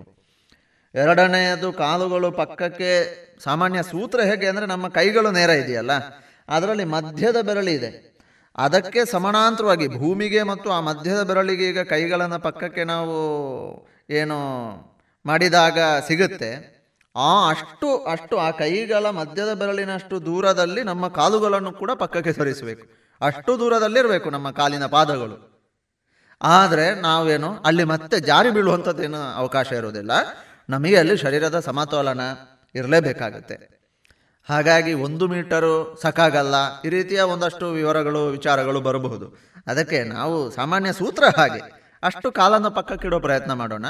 ಇನ್ನೊಂದು ಮಹತ್ವದ ಸೂತ್ರ ಏನು ಅಂದರೆ ನಮ್ಮ ಮನಸ್ಸು ನಮ್ಮ ನಿಯಂತ್ರಣಕ್ಕೆ ಯಾವುದು ಎಷ್ಟು ಕಾಲು ಪಕ್ಕಕ್ಕಿಟ್ರೆ ನಮ್ಮ ನಿಯಂತ್ರಣಕ್ಕೆ ಸಿಗುತ್ತೆ ಅಷ್ಟು ಕಾಲನ್ನು ಪಕ್ಕಕ್ಕಿಡುತ್ತಾ, ವಿಶೇಷವಾಗಿ ನೆಲ ಜಾರುವಂತ ಇರಬಾರದು. ಒಂದು ಒಳ್ಳೆಯ ಕಾಟನ್ ಯೋಗ ಧರಿ ಹಾಕಿ ಅಭ್ಯಾಸವನ್ನು ಮಾಡಿದಾಗ ಖಂಡಿತವಾಗಿ ತುಂಬ ಹೆಚ್ಚು ಒಳ್ಳೆಯದಾಗುತ್ತೆ. ಹಾಗೆಯೇ ಇವಾಗ ಮುಂದುವರಿಸ್ತಾ ನಾವೆಲ್ಲರೂ ಕೂಡ ಈ ನಮ್ಮ ತ್ರಿಕೋಣಾಸನದಲ್ಲಿ ಎರಡೂ ಕಾಲುಗಳನ್ನು ಪಕ್ಕಕ್ಕೆ ಇಟ್ಟಿದ್ದೀವಿ, ಎರಡೂ ಕೈಗಳೂ ಪಕ್ಕಕ್ಕಿದೆ. ಈಗ ಎಡಗಾಲಿನ ಹಿಮ್ಮಡಿಯನ್ನು ಒಳಕ್ಕೆ ತಿರುಗಿಸ್ಕೊಳ್ಳೋಣ. ಗೊತ್ತಾಗ್ತಾ ಇದೆಯಾ ನಾನು ಹೇಳ್ತಾ ಇರೋದು? ಎಡಗಾಲಿನ ಹಿಮ್ಮಡಿಯನ್ನು ಒಳಕ್ಕೆ ತಿರುಗಿಸಿಕೊಳ್ಳಬೇಕು. ಈಗ ಮುಂಗಾಲು ಎದುರಿಗೆ ನೋಡ್ತಾ ಇದೆ, ಎಡಗೈಯ ನಮ್ಮ ಕೈಯ ಕಡೆಗೆ ನೋಡ್ತಾ ಇದೆ. ನಾವು ಇವಾಗ ಏನು ನಿಧಾನವಾಗಿ ಎಡಗೈಯನ್ನು ಕೂಡ ಎಡಗಾಲಿನ ಹತ್ತಿರ, ಮೊದಲಿಗೆ ಎಡಗಾಲಿನ ಮಂಡಿಯನ್ನು ಚೂರು ಹಿಡ್ಕೊಳ್ಳೋಣ. ಅಲ್ಲಿಗೆ ನಾವು ಭಾರ ಹಾಕುವುದಲ್ಲ, ಹಾಗೆಯೇ ಇನ್ನಷ್ಟು ಶರೀರವನ್ನು ಬಾಗಿಸ್ತಾ ಹೋಗೋಣ ಇನ್ನಷ್ಟು ಬಾಗಿಸ್ತಾ ನಮ್ಮ ಸಾಧ್ಯತೆ ಎಷ್ಟು ಅಷ್ಟೇ ಸಾಧ್ಯ ಆಗೋದು ಅಲ್ಲೇ ನಾವು ನಿಲ್ಲೋದು ಒಳ್ಳೆಯದು. ಹಾಗೆಯೇ ನಮ್ಮ ಎಡಗಾಲಿನ ಪಾದವನ್ನು ನಾವು ಸ್ಪರ್ಶ ಮಾಡ್ಬೋದು, ಅಥವಾ ಎಡಗಾಲಿನ ಪಾದದ ಹತ್ತಿರ ನೆಲದಲ್ಲಿ ಕೂಡ ಅಂಗೈಯನ್ನು ಊರುವಂಥದ್ದು ಅದಕ್ಕೆ ಅವಕಾಶ ಇದೆ. ಇದು ತ್ರಿಕೋಣಾಸನದ ಎಡಗಾಲಿನ ಕಡೆಗೆ ಅಭ್ಯಾಸ ಮಾಡುವಾಗ ಒಂದು ಸ್ಥಿತಿ. ಹಾಗೆಯೇ ಇಲ್ಲಿ ಕೂಡ ಬಹಳ ದೊಡ್ಡ ಎಚ್ಚರಿಕೆಯ ಭಾಗ ಏನಿಲ್ಲ, ಯಾರು ಮಾಡಬಾರದ್ದು ಅಂತ ಕೇಳಿದಾಗ ಯಾರಿಗೆ ಮೈಕೈ ನೋವಿದೆ, ಶಸ್ತ್ರಚಿಕಿತ್ಸೆ ಆಗಿದೆ, ವಿಪರೀತ ಸೊಂಟ ನೋವಿದೆ, ಇವರುಗಳು ನಾವು ಮಾಡಬಾರ್ದು. ಉಳಿದಂತೆ ನಾವೆಲ್ಲರೂ ಕೂಡ ಅಭ್ಯಾಸ ಮಾಡ್ಬೋದು. ಇವಾಗ ಇಲ್ಲಿ ರಕ್ತದ ಸಂಚಾರ ತಲೆಗೆ ಹೆಚ್ಚಾಗುತ್ತೆ, ಹಾಗೆಯೇ ನಮ್ಮ ತೊಡೆ ಸ್ನಾಯುಗಳು, ಪೃಷ್ಠದ ಸ್ನಾಯುಗಳು, ಮಂಡಿ ಸ್ನಾಯುಗಳು ಇದೆಲ್ಲವೂ ಕೂಡ ಅದಕ್ಕೆ ಹೆಚ್ಚು ಚಟುವಟಿಕೆ ಸಿಗುವ ಮೂಲಕ ಅಲ್ಲಿ ಕ್ರಿಯಾಶೀಲತೆ ಹೆಚ್ಚಾಗುತ್ತಾ ಇದೆ. ಜೊತೆಗೆ ಒಂದು ಗಮನಿಸಬೇಕಾದ ಸ್ಥಿತಿಯಲ್ಲಿ ವಾಪಸ್ ಮೇಲಕ್ಕೆ ಬರೋಣ. ಬಲಗಾಲಿನ ಕಡೆಗೆ ಅಭ್ಯಾಸ ಮಾಡುವಾಗ ಇನ್ನೊಂದು ಅಂಶವನ್ನು ಗಮನಿಸಬೇಕು. ನಾನೀಗ ಗಮನಿಸಿದಾಗ ನನಗೆ ನೆನಪಾಗ್ತಾ ಇದೆ, ಹೇಳ್ತೇನೆ ಅದನ್ನು. ನಾನು ಮೇಲೆ ಬರೋಣ, ಉಸಿ ತಗೊಳ್ಳೋಣ, ಕೈಗಳ ಮೇಲೆ. ಹಾಗೆಯೇ ಎಡಗಾಲಿನ ಮಂಡಿಯನ್ನು ನೇರ ಮಾಡ್ಕೊಳ್ಳೋಣ. ಬಲಗಾಲಿನ ಮಂಡಿಯನ್ನು ಈಗ ನಾವು ಒಳಕ್ಕೆ ತಿರುಗಿಸ್ಕೊಳ್ಬೇಕು. ಸರಿತಾನೆ ಬಲಗಾಲಿನ ಮಂಡಿಯನ್ನು ಒಳಕ್ಕೆ ತಿರುಗಿಸ್ಕೊಳ್ತಾ ಈಗ ನಾವು ಬಲಕ್ಕೆ ಬಾಗ್ತಾ ಹೋಗ್ಬೇಕು. ನಾನು ಹೇಳಿದೆ ಗಮನಿಸಬೇಕಾದ ಅಂಶ ಏನು ಅಂತ ಕೇಳಿದರೆ, ನಮ್ಮ ನಮ್ಮ ಸೊಂಟ ಮುಂದಕ್ಕೆ ಬಾಗುತ್ತೆ. ನನಗೆ ಅಭ್ಯಾಸ ಮಾಡಬೇಕಾದ್ರೆ ಈ ಬಲಕ್ಕೆ ಬಾಗುವಾಗ ಒಂದು ಹೊಟ್ಟೆ ಬಿಡೋದಿಲ್ಲ, ಅಥವಾ ಒಟ್ಟಿನಲ್ಲಿ ನಮ್ಮ ಸೊಂಟ ಏನು ಮಾಡುತ್ತೆ, ಈಗ ಮುಂದಕ್ಕೆ ಬಾಗುವುದಕ್ಕೆ ಹೆಚ್ಚು ಖುಷಿ ಪಡುತ್ತೆ. ಅದಕ್ಕೆ ಅದೇ ಸುಲಭ. ನಮಗೆ ಅದು ಬೇಡ. ನಮಗೀಗ ಬಲಕ್ಕೆ ನೇರವಾಗಿ ಬಾಗ್ತಾ ಇದ್ದೀವಿ. ಕೈ ಹೇಗೆ ನೇರವಾಗಿ ಕೆಳಗೆ ಇಳಿತಾ ಇದೆಯೋ ಹಾಗೆಯೇ ಸೊಂಟ ಬೆನ್ನಿನ ಭಾಗನೂ ಇಳಿಬೇಕು. ಪೂರ್ತಿ ಏನು ಬಲಕ್ಕೆ ನಮ್ಮ ಎಡಭಾಗನೂ ಆಚೆ ತಿರುಗಿದ ರೀತಿಯಲ್ಲಿ ಕಾಣಬಾರದು. ಗೊತ್ತಾಗ್ತಾ ಇದೆ ಸರಿ ತಾನೆ? ಹಾಗಾಗಿ ಬಲಕ್ಕೆ ನೇರ ಬಾಗ್ತಾ ಹೊಟ್ಟೆಯನ್ನು ಇನ್ನೂ ಕೂಡ ಸ್ವಲ್ಪ ಉಸಿ ತೆಗೆದುಕೊಳ್ತಾ, ಪಕ್ಕೆಲುಬನ್ನು ಮೇಲೆ ಕೆಳಕೊಳ್ತಾ, ಎದೆಗೂಡು ವಿಶಾಲ ಮಾಡುತ್ತಾ. ವಿಶೇಷವಾಗಿ ನಮ್ಮ ಎಡಗೈ ಮೇಲೆ ಇದೆಯಲ್ಲ ಅದೇ ಯಾಕೆ ಅಂತ ಕೇಳಿದರೆ, ಎದೆಗೂಡನ್ನು ವಿಶಾಲವಾಗಿಟ್ಕೊಂಡು ಬೇಕಾದರೆ ಎಡಗೈ ಸಹಜವಾಗಿ ಮುಂದಕ್ಕೆ ಹೋಗುತ್ತೆ. ನಾವು ಸ್ವಲ್ಪ ಹಿಂದಕ್ಕೇನೆ ಕೊಂಡೋಗು ಅಂದರೆ ಹಿಂದೆ ಕೊಂಡೋಗಬಾರದು, ಆದರೆ ಮುಂದಕ್ಕೆ ಬಾರದ ಹಾಗೆ ತಡ್ಕೊಳ್ಬೇಕು. ಬಹಳ ಮುಖ್ಯ. ಇಲ್ಲದೇ ಇದ್ದರೆ ಎದೆಗೂಡು ಅಲ್ಲಿ ಸಂಕುಚಿತ ಆಗುತ್ತೆ, ಉಸಿರಾಟಕ್ಕೆ ತೊಂದರೆ ಆಗುತ್ತೆ. ಅದಾಗಬಾರದು, ಗಮನಿಸ್ಕೊಳ್ಬೇಕು. ಹಾಗೆ ಬಲಕ್ಕೆ ಬಾಗ್ತಾನೆ ಇನ್ನೊಂದು ನಾವು ಗಮನಿಸಬೇಕಾದ್ದು, ಬಲಗಡೆಗೆ ಬಾಗಿದ್ದೀವಿ. ಅಭ್ಯಾಸ ಮುಂದುವರಿಸೋಣ. ಹಾಗೇನೆ ಎಡಗಾಲಿಗೆ ಏನು ಕೆಲಸ ಇದೆ? ಭಾರವನ್ನು 50% ಬಾಡಿ ವೇಟೇಜನ್ನು ಲೆಫ್ಟ್ ಪಾದಕ್ಕೂ ಕೊಡಬೇಕು. ಎಡಪಾದಕ್ಕೆ ನಾವು ಹಂಚಬೇಕು. ನಾವು ಅಂದ್ಕೊಳ್ಬೋದು ಬಳಕೆ ಭಾಗವಾಗೋದು ಹೇಗೆ ಸಿಗುತ್ತೆ ಅಂತ. ಇಲ್ಲ, ನಮ್ಮ ಮನಸ್ಸನ್ನು ಅಲ್ಲಿ ಕೊಂಡೋಗಿ ನಮ್ಮ ವೇಟನ್ನು ನಾವು ಎಡಗಾಲಿನ ಪಾದಕ್ಕೂ ಕೊಡಬೇಕು. ಇಲ್ಲ ಇದ್ರೆ ಬಲಗಡೆ ಪಾದಕ್ಕೆ ತೊಂದರೆ ಆಗುತ್ತೆ, ಭಾರ ಹೆಚ್ಚಾಗುತ್ತೆ. ಇದೆಲ್ಲವನ್ನು ಕೂಡ ಗಮನಿಸ್ತಾ ತ್ರಿಕೋಣಾಸನ ಮಾಡಬೇಕು, ಸ್ಥಿತಿಯನ್ನು ಕಾಪಾಡಿಕೊಳ್ಬೇಕು. ಇವಾಗ ನಮಗೆ ತುಂಬಾ ಲಾಭ ಆಗುತ್ತೆ. ಸೊಂಟ, ಬೆನ್ನು, ಭುಜ, ಕತ್ತು ಬಲಗೊಳ್ಳುತ್ತದೆ. ಕಿಬ್ಬೊಟ್ಟೆಯ ಅವಯವಗಳು ಸಾಮರ್ಥ್ಯ ಹೆಚ್ಚಾಗುತ್ತೆ. ನರಮಂಡಲ ಬಲಿಷ್ಠವಾಗಿ ನರ ದೌರ್ಬಲ್ಯ ನಿವಾರಣೆ ಆಗುತ್ತೆ. ಹಸಿವು, ಬಾಯಿ ರುಚಿ ಕೂಡ ಹೆಚ್ಚಾಗುತ್ತೆ. ವಿಶೇಷವಾಗಿ ನಮ್ಮ ಕಟಿ ಚಕ್ರ, ನಮ್ಮ ಸೊಂಟದ ಒಂದು ರೌಂಡ್ ಸುತ್ತಲೂ ಬಲಿಷ್ಠವಾಗಿ ಚೆನ್ನಾಗಿ ಆಗುತ್ತೆ. ಹಾಗೆಯೇ ಒಂದು ಇದರಿಂದ ಇದನ್ನು ಸ್ಥಿತಿ ಪ್ರಕಾರ ಮಾರ್ಗದರ್ಶನವೂ ಪಡ್ಕೊಂಡು ಚೆನ್ನಾಗಿ ಅಭ್ಯಾಸ ಮಾಡಿದಾಗ ಮಹಿಳೆಯರ ಋತುಚಕ್ರದ ಸಮಸ್ಯೆಗಳಿಗೂ ಕೂಡ ಪರಿಹಾರ ಸಿಗುತ್ತೆ ಅಂತ ಉಲ್ಲೇಖ ಇದೆ. ಆದರೆ ಮಾರ್ಗದರ್ಶನ ತಗೊಂಡು ಇದನ್ನು ಮಾಡಬೇಕು. ಸಾಮಾನ್ಯವಾಗಿ ನಮ್ಮ ಒಳ್ಳೆಯದಕ್ಕೆ ಬೇಕಾಗಿ ಇದನ್ನು ಅಭ್ಯಾಸ ಮಾಡಬೇಕು ಖಂಡಿತ. ಇದುವರೆಗೆ ಯೋಗ ಶಿಕ್ಷಕರಾದ ಶ್ರೀಯುತ ಚಂದ್ರಶೇಖರ್ ಅವರಿಂದ ರೇಡಿಯೋ ಯೋಗ ಈ ಸರಣಿ ಭಾಗವನ್ನು ಕೇಳಿದಿರಿ. ಇನ್ನು ನಾಳೆ ಸಂಚಿಕೆಯಲ್ಲಿ ಮತ್ತಷ್ಟು ಯೋಗದ ಮಾಹಿತಿಯೊಂದಿಗೆ ಮತ್ತೆ ಭೇಟಿಯಾಗೋಣ.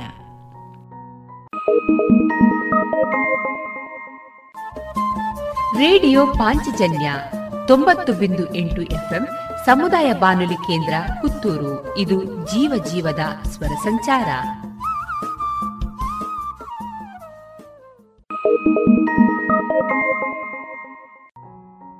ಇನ್ನು ಮುಂದೆ ವೈದ್ಯ ದೇವೋಭವ ಕಾರ್ಯಕ್ರಮದಲ್ಲಿ ವೈದ್ಯಕೀಯ ಸಲಹಾ ತಜ್ಞರಾದ ಡಾಕ್ಟರ್ ಚೇತನ್ ಸುಬ್ರಹ್ಮಣ್ಯ ಅವರಿಂದ ಅಧಿಕ ರಕ್ತದೊತ್ತಡ ಈ ವಿಚಾರವಾಗಿ ಸಂದರ್ಶನವನ್ನ ಕೇಳೋಣ.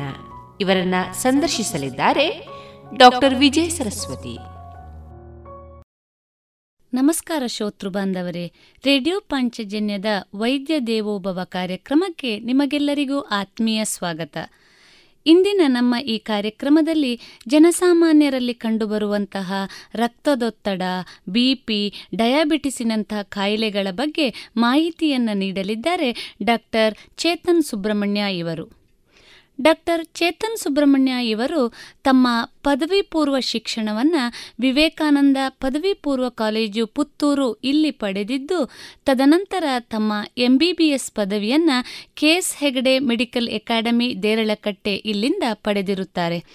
ತದನಂತರ ತಮ್ಮ MD ಜನರಲ್ ಮೆಡಿಸಿನ್ ಪದವಿಯನ್ನು KS Hegde medical academy Deralakatte ಇಲ್ಲಿಂದ ಪಡೆದಿದ್ದು, ಪ್ರಸ್ತುತ KS Hegde medical academy Deralakatte ಇಲ್ಲಿ ಅಸೋಸಿಯೇಟ್ ಪ್ರೊಫೆಸರ್ ಆಗಿ ವೈದ್ಯಕೀಯ ವಿಭಾಗದಲ್ಲಿ ಕಾರ್ಯನಿರ್ವಹಿಸ್ತಾ ಇದ್ದಾರೆ.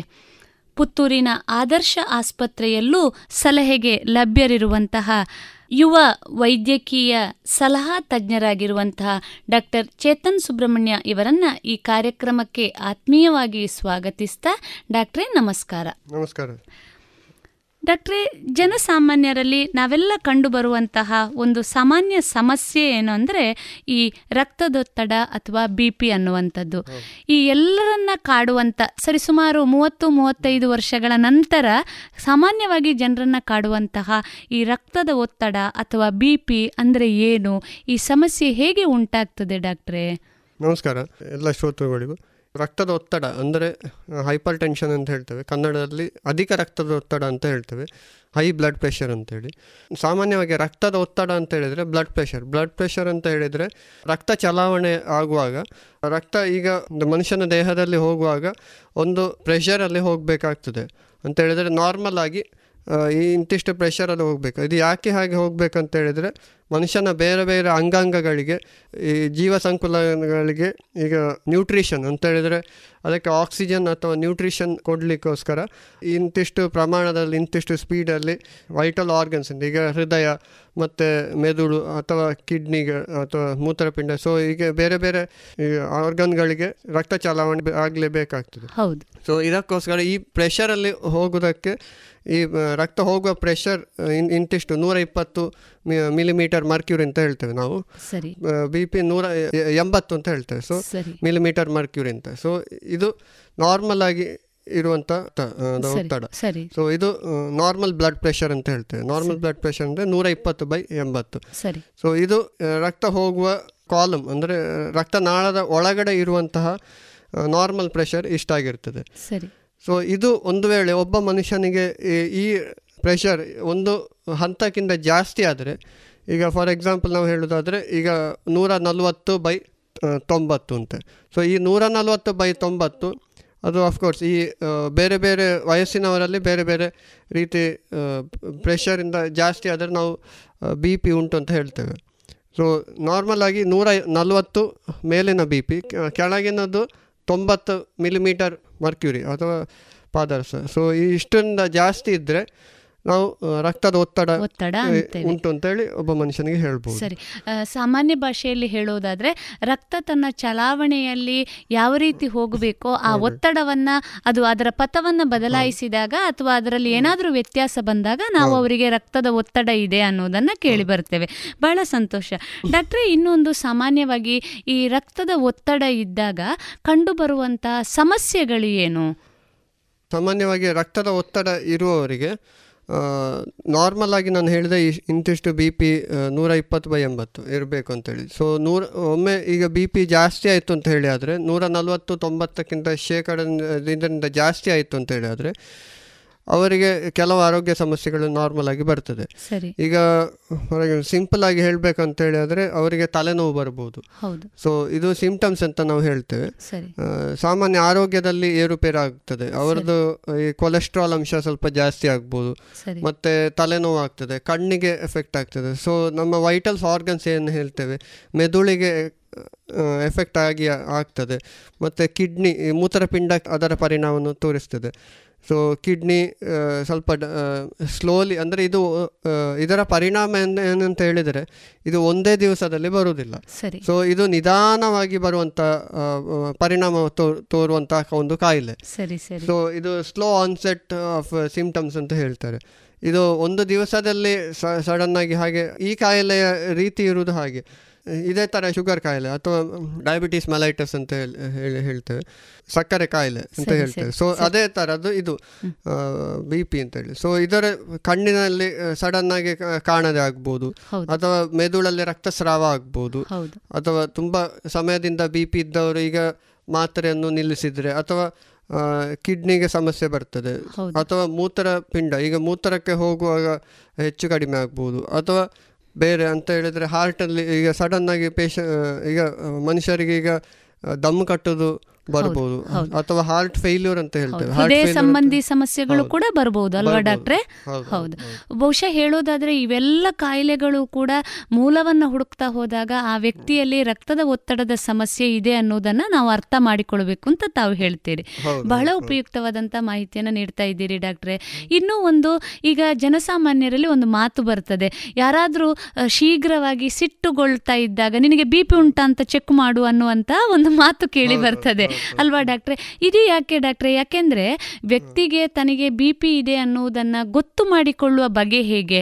ಯಾಕೆಂದರೆ ಕೆಲವೊಮ್ಮೆ ನಮ್ಮ ದೇಹ ವಿನಾಕಾರಣವಾಗಿ ಬಿಸಿ ಆಗುವಂಥದ್ದು, ಒಂದು ರೀತಿಯಾದಂಥ ಭಯ ಆಗುವಂಥದ್ದು, ಅಥವಾ ದೇಹ ಹಸಿವಿಲ್ಲದೆ ಇರುವಂಥದ್ದು, ಈ ಥರದ ಕಾಯಿಲೆಗಳನ್ನು ಕೂಡ ನಾವು ಅದರ ಮೂಲವನ್ನು ಪತ್ತೆ ಹಚ್ಚಲಿಕ್ಕೆ ಹೋದಾಗ ಎಲ್ಲೋ ಒಂದು ಕಡೆಯಲ್ಲಿ ಅವನಿಗೆ ರಕ್ತದ ಒತ್ತಡದ ಸಮಸ್ಯೆ ಇದೆ ಅನ್ನೋದನ್ನು ತಿಳಿದು ಬರ್ತೇವೆ.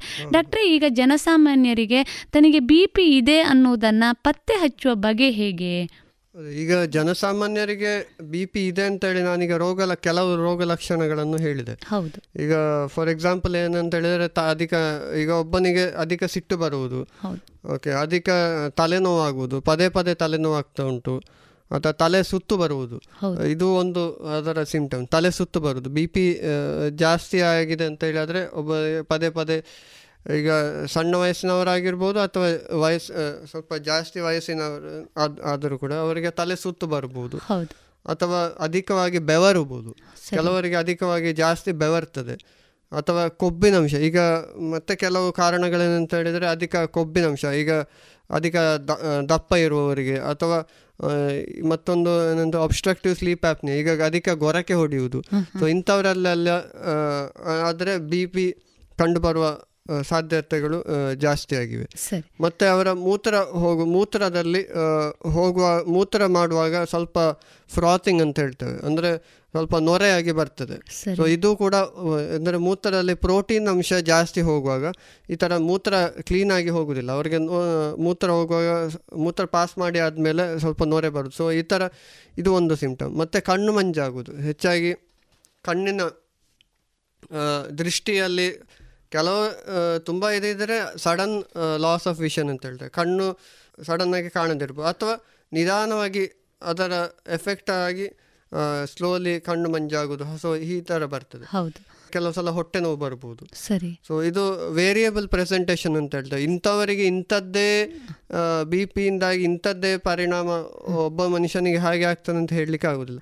ಬೇರೆ ಬೇರೆ ಮನುಷ್ಯರಿಗೆ ಬೇರೆ ಬೇರೆ ರೀತಿಯಲ್ಲಿ ಬರ್ತದೆ. ಕೆಲವರಿಗೆ ಈಗ ಸಡನ್ ಆಗಿ ಕೊಲೆಸ್ಟ್ರಾಲಿನ ಅಂಶ ಈಗ ಜಸ್ಟ್ ಹೀಗೆ ಜನರಲ್ ಚೆಕಪ್ಪಿಗೆ ಅಂತ ಹೇಳಿ ಹೋಗ್ತಾರೆ. ಸೊ ಆವಾಗ ಅವನಿಗೆ ಏನು ಸಿಂಪ್ಟಮ್ ಇಲ್ಲದೇನು ಕೂಡ ಇರಲೂಬಹುದು, ಸಿಂಪ್ಟಮ್ಯಾಟಿಕ್ ಕೇಸಸ್. ಈಗ ನಾವು ಜನರಲ್ ಆಗಿ ಹೇಳುವುದಾದ್ರೆ, ಈಗ ಜನರಲ್ ಪಾಪ್ಯುಲೇಷನ್ ಅಲ್ಲೇ ತಗೊಂಡು ನಾವು ಈಗ ನಮ್ಮ ಸ್ಟೂಡೆಂಟ್ಸಿಗೆ ಈಗ ಟೀಚ್ ಮಾಡುವಾಗ ಆಗಲಿ ಹೇಳುವುದು ಏನಂತ ಹೇಳಿದ್ರೆ, 50 ಈ ಜನರಲ್ ಪಾಪ್ಯುಲೇಷನ್ ಅಲ್ಲಿ 50% ಜನರಿಗೆ ಬಿ ಪಿ ಇರ್ತದೆ. ಅಂಥವರಲ್ಲಿ ಬಿ ಪಿ ಚೆಕ್ ಮಾಡದೇ ಇರುವುದು ಮತ್ತೊಂದು 50 ಜನರಲ್ಲಿ ಚೆಕ್ ಮಾಡೋದೇ ಇಲ್ಲ ಅವರು. ಸೊ ಅವಾಗ ಇನ್ಸಿಡೆಂಟಲಿ ನಾವು ಈಗ ಚೆಕ್ ಮಾಡುವಾಗ ಅವರು ಡಾಕ್ಟ್ರ್ ಥರ ಹೋದರೆ ಅಥವಾ ಹೀಗೆ ಜನರಲ್ ಚೆಕಪ್ ಮಾಡುವಾಗಲೇ ಒಂದು 50% ಅಂತ ಹಾಗೆ ಡಿಟೆಕ್ಟ್ ಆಗ್ತದೆ. ಸರಿ ಸರಿ, ಹಾಗೆ ಡಿಟೆಕ್ಟ್ ಆದವರು ಕೂಡ ನಾವು ಮದ್ದು ತಗೊಳ್ಳದೆ ಇರುವವರು ಮತ್ತೊಂದು 50% ಇದ್ದಾರೆ. ಸರಿ ಸರಿ, ಹೀಗಲ್ಲ. ಯಾಕೆಂದ್ರೆ ಕೆಲವೊಂದು ಸಂದರ್ಭಗಳಲ್ಲಿ ಈ ರೋಗ ಲಕ್ಷಣಗಳು ಸಾಮಾನ್ಯ ಅನ್ನುವ ರೀತಿಯಲ್ಲಿ ಎಲ್ಲೋ ಒಂದು ರೀತಿಯಲ್ಲಿ ರೋಗ ಪತ್ತೆ ಆಗದೇ ಇರುವ ಸಾಧ್ಯತೆಗಳು ಇದೆ ಅಲ್ವಾ ಡಾಕ್ಟ್ರೆ? ಬಹುಶಃ ಇದರಿಂದಾಗಿ ತಾವೇ ಹೇಳಿದ ಹಾಗೆ ವಿಪರೀತವಾದ ರಕ್ತ ಒತ್ತಡದಿಂದ ಮುಂದೆ ಬ್ರೈನ್ ಹ್ಯಾಮರೇಜ್ ಆಗುವಂಥದ್ದು ಅಥವಾ ಏನು ಹಾರ್ಟ್ ಅಟ್ಯಾಕ್ ಆಗುವಂಥದ್ದು, ಈ ಸಮಸ್ಯೆಗಳು ಬರುವ ಸಾಧ್ಯತೆಗಳು ಬಹುಶಃ ಎಲ್ಲೋ ಇದೆ. ತಾವೇ ಹೇಳಿದ ಹಾಗೆ 50% ಜನ ಮೂಲವನ್ನು ಪತ್ತೆ ಹಚ್ಚಲು ಹೋಗದೇ ಇದ್ದಾಗ ಈ ತರದ ಸಮಸ್ಯೆಗಳು ಬಂದಾಗ ಅಲ್ಲಿ ಬಿಪಿ ಇತ್ತು ಅನ್ನೋದನ್ನು ಕಂಡುಬರುವ ಸಾಧ್ಯತೆಗಳು ಇದೆ ಅಲ್ವಾ ಡಾಕ್ಟ್ರೆ? ಬಹಳ ಉಪಯುಕ್ತವಾದಂಥ ಮಾಹಿತಿಯನ್ನು ನೀಡ್ತಾ ಇದ್ದೀರಿ ಡಾಕ್ಟ್ರೆ. ಇನ್ನೂ ಒಂದು ಕಾಲದಲ್ಲಿ ಸುಮಾರು 40 ವರ್ಷದ ನಂತರದವರಿಗೆ ಸಾಮಾನ್ಯವಾದಂತಹ ಎಲ್ಲ ಟೆಸ್ಟ್ಗಳು ಬೇಕು ಅನ್ನುವಂಥ ಮಾತಿತ್ತು. ಆರೋಗ್ಯದಲ್ಲಿ ಸಮಸ್ಯೆಗಳು ಬರುವಂಥದ್ದು 40-50 ವರ್ಷಗಳ ನಂತರ ಅನ್ನುವಂಥದ್ದು. ಆದರೆ ಇವತ್ತಿನ ನಮ್ಮ ಜೀವನ ಶೈಲಿಯಲ್ಲಿ ಬಹುಶಃ ಧಾವಂತದ ಬದುಕಿನಲ್ಲಿ ಎಲ್ಲರೂ ಒತ್ತಡಕ್ಕೆ ಸಿಲುಕಿರ್ತಾರೆ. ಆಹಾರ ಶೈಲಿ ಇರ್ಬೋದಾ ಏನೋ, ಒಂದಲ್ಲ ಒಂದು ರೀತಿಯಲ್ಲಿ ಸಣ್ಣ ವಯಸ್ಸಿನಲ್ಲಿ ಇವತ್ತು ನಾವು 10-14 ವರ್ಷದ ಮಕ್ಕಳಿಗೆ ನಾವು ಬಿ ಪಿ ಬರ್ತಾ ಇದೆ, ಬಿ ಪಿ ಇದೆ ಅನ್ನೋದನ್ನು ಕೂಡ ನಾವು ಕೇಳ್ತಾ ಇದ್ದೇವೆ. ನಮ್ಮ ವಿದ್ಯಾರ್ಥಿಗಳು ಕೆಲವೊಮ್ಮೆ ನನಗೆ ಲೋ ಬಿ ಪಿ ಇದೆ ಅಂತೆ ಅಥವಾ ಹೈ ಬಿ ಪಿ ಇದೆ ಅನ್ನೋದನ್ನು ಹೇಳ್ತಾ ಇದ್ದೇವೆ ಡಾಕ್ಟ್ರಿ. ಇದು ಏನು ಡಾಕ್ಟ್ರಿ, ಈ ಹೈ ಬಿ ಪಿ ಮತ್ತು ಲೋ ಬಿ ಪಿ? ತಾವು ಆಗಲೇ ಹೇಳಿದ್ದೀರಿ ರಕ್ತದ ಒತ್ತಡ ತನ್ನ ಸಾಮಾನ್ಯ ಚಲನೆ ವ್ಯತ್ಯಾಸ ಬಂದಾಗ ಇದ್ರ ಬಗ್ಗೆ ಇನ್ನೊಂದಿಷ್ಟು ಮಾಹಿತಿಯನ್ನು ಕೊಡಬಹುದೇ? ಸೊ ಈಗ ಸಣ್ಣ ಮಕ್ಕಳಲ್ಲಿ ಈಗ ಹೈಪರ್ ಟೆನ್ಷನ್ ಇನ್ ಯಂಗ್ ಅಂತ ಹೇಳ್ತೇವೆ ನಾವು. ಸೊ ಇದು ಸಣ್ಣ ವಯಸ್ಕರಲ್ಲಿ ಬಿ ಪಿ ಬರುವಂಥದ್ದು ಅಂತ. ಬಿ ಪಿ ಅದು ಲೋ ಆಗ್ಬೋದು ಅಥವಾ ಹೈ ಆಗ್ಬೋದು. ಸೊ ಇದನ್ನು ಪತ್ತೆ ಹಚ್ಚೋದು ಹೇಗೆ ಅಂತೇಳಿ, ಮೊದಲನೇದಾಗಿ ಅವರಿಗೆ ಕೆಲವು ಸಿಂಪ್ಟಮ್ಸ್ ಬರ್ತದೆ. ಸಿಂಪ್ಟಮ್ಸ್ ಅಂತ ಹೇಳಿದರೆ ಅವರು ಹೇಗೆ ಪರಿವರ್ತನೆಗೊಳ್ತಾರೆ ಅಂತ, ತಲೆ ಸುತ್ತು ಬರುವಂಥದ್ದು.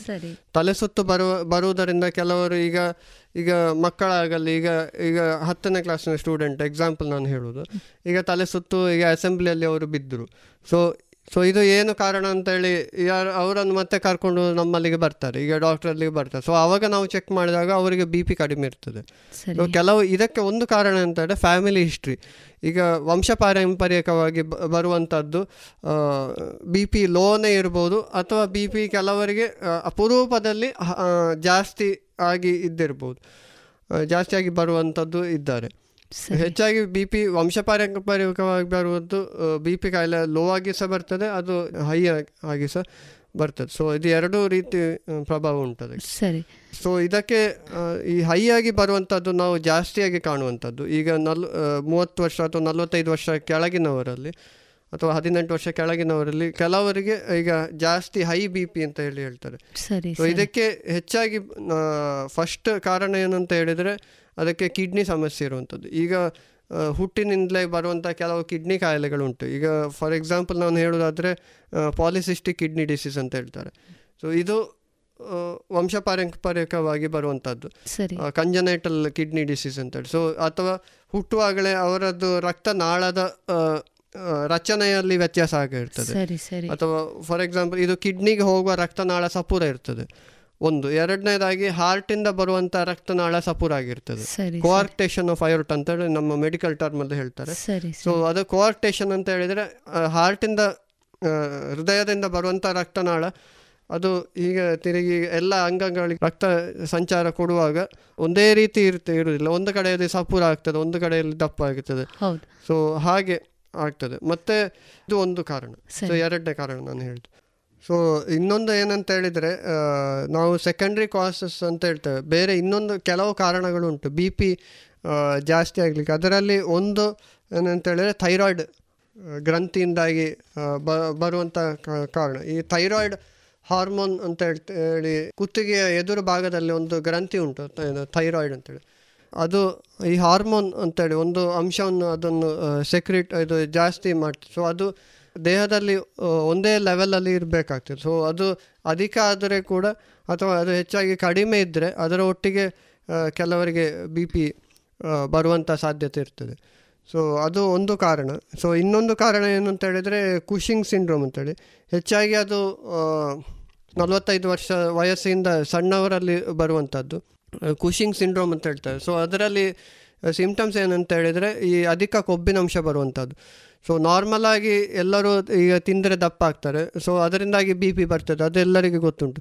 ಸೊ ಇದರಲ್ಲಿ ಏನಾಗ್ತದೆ ಅಂತೇಳಿ ಆದರೆ ಅತ್ಯಧಿಕ ಕೊಬ್ಬು ಬರ್ತದೆ, ನಾವು ಎನಿಸಿದ್ದಕ್ಕಿಂತ ಹೇಳಿ ಜಾಸ್ತಿ ಬರ್ತದೆ. ಇದು ಒಂದು ಈ ನಾನು ಹೇಳಿದ ಹಾಗೆ ಅಡ್ರಿನಲ್ ಗ್ಲ್ಯಾಂಡ್ಸ್ ಅಂತ ಹೇಳಿದೆ, ಕಿಡ್ನಿ ಮೇಲ್ಗಡೆ ಒಂದು ಗ್ರಂಥಿ ಇರ್ತದೆ. ಸೊ ಆ ಗ್ರಂಥಿಯಿಂದ ಎಕ್ಸ್ಟ್ರಾ ಒಂದು ಕಾರ್ಟಿಸಾಲ್ ಅಂತೇಳಿ ಒಂದು ಹಾರ್ಮೋನ್ ಸೆಕ್ರೀಟ್ ಆಗ್ತದೆ.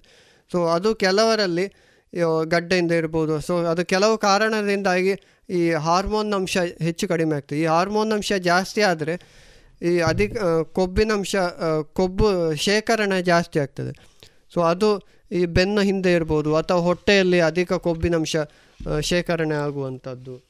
ಮತ್ತು ಕೆಲವು ಸೊ ಈ ಥರ ಕೊಬ್ಬಿನಂಶ ಜಾಸ್ತಿ ಎಲ್ಲಿ ಬೇಡದಿದ್ದ ಜಾಗದಲ್ಲೆಲ್ಲ ಕೊಬ್ಬಿನ ಶೇಖರಣೆ ಆಗುತ್ತೆ. ಸೊ ಈ ಥರ ಕೆಲವು ಸಿಂಪ್ಟಮ್ಸ್ ಬರ್ತದೆ. ಸೊ ಅದರಿಂದ ಸೊ ಅದಕ್ಕೆ ಕುಷಿಂಗ್ ಸಿಂಡ್ರೋಮ್ ಅಂತ ಹೆಸರು. ಸೊ ಆ ಕಾರಣದಿಂದಾಗಿ ಕೂಡ ಕೆಲವರಿಗೆ ಬಿ ಪಿ ಜಾಸ್ತಿ ಬರ್ಬೋದು. ಇದು ಒಂದು ಕಾರಣ ನಾನು ಹೇಳುವಂಥ. ಮತ್ತು ಕೆಲವರು ಅತ್ಯಧಿಕ ನೋವಿನ ಮಾತ್ರೆ ತಿಂತಾರೆ, ನೋವಿನ ಮಾತ್ರೆಯಿಂದಾಗಿ ಬರ್ತದೆ. ಅಥವಾ ಈಗ ಕೆಲವರು ಈಗ ನಾರ್ಮಲಾಗಿ ಮಹಿಳೆಯರಲ್ಲಿ ಈಗ ಬರ್ತ್ ಕಂಟ್ರೋಲ್ ಪಿಲ್ಸ್ ಅಂತ ಹೇಳ್ತಾರೆ. ಸೊ ಈಗ ಸೊ ಅದರಿಂದಾಗಿ ಕೆಲವರಿಗೆ ಅಪರೂಪದಲ್ಲಿ 1% ಜನರಲ್ಲಿ ಸೊ ಈಗ ಬಿ ಪಿ ಅಧಿಕ ಕಂಡು ಬಂದಲ್ಲೂ ಚಾನ್ಸಸ್ ಕೂಡ ಹಾಗೆ ಸಹ ಬರ್ಬೋದು. ಸೊ ಇದು ತುಂಬ ಕಮ್ಮಿ ಪರ್ಸೆಂಟೇಜ್, ಆದರೆ ಕೂಡ ಕೆಲವರಿಗೆ ಅದು ಕೂಡ ಒಂದು ಕಾರಣ.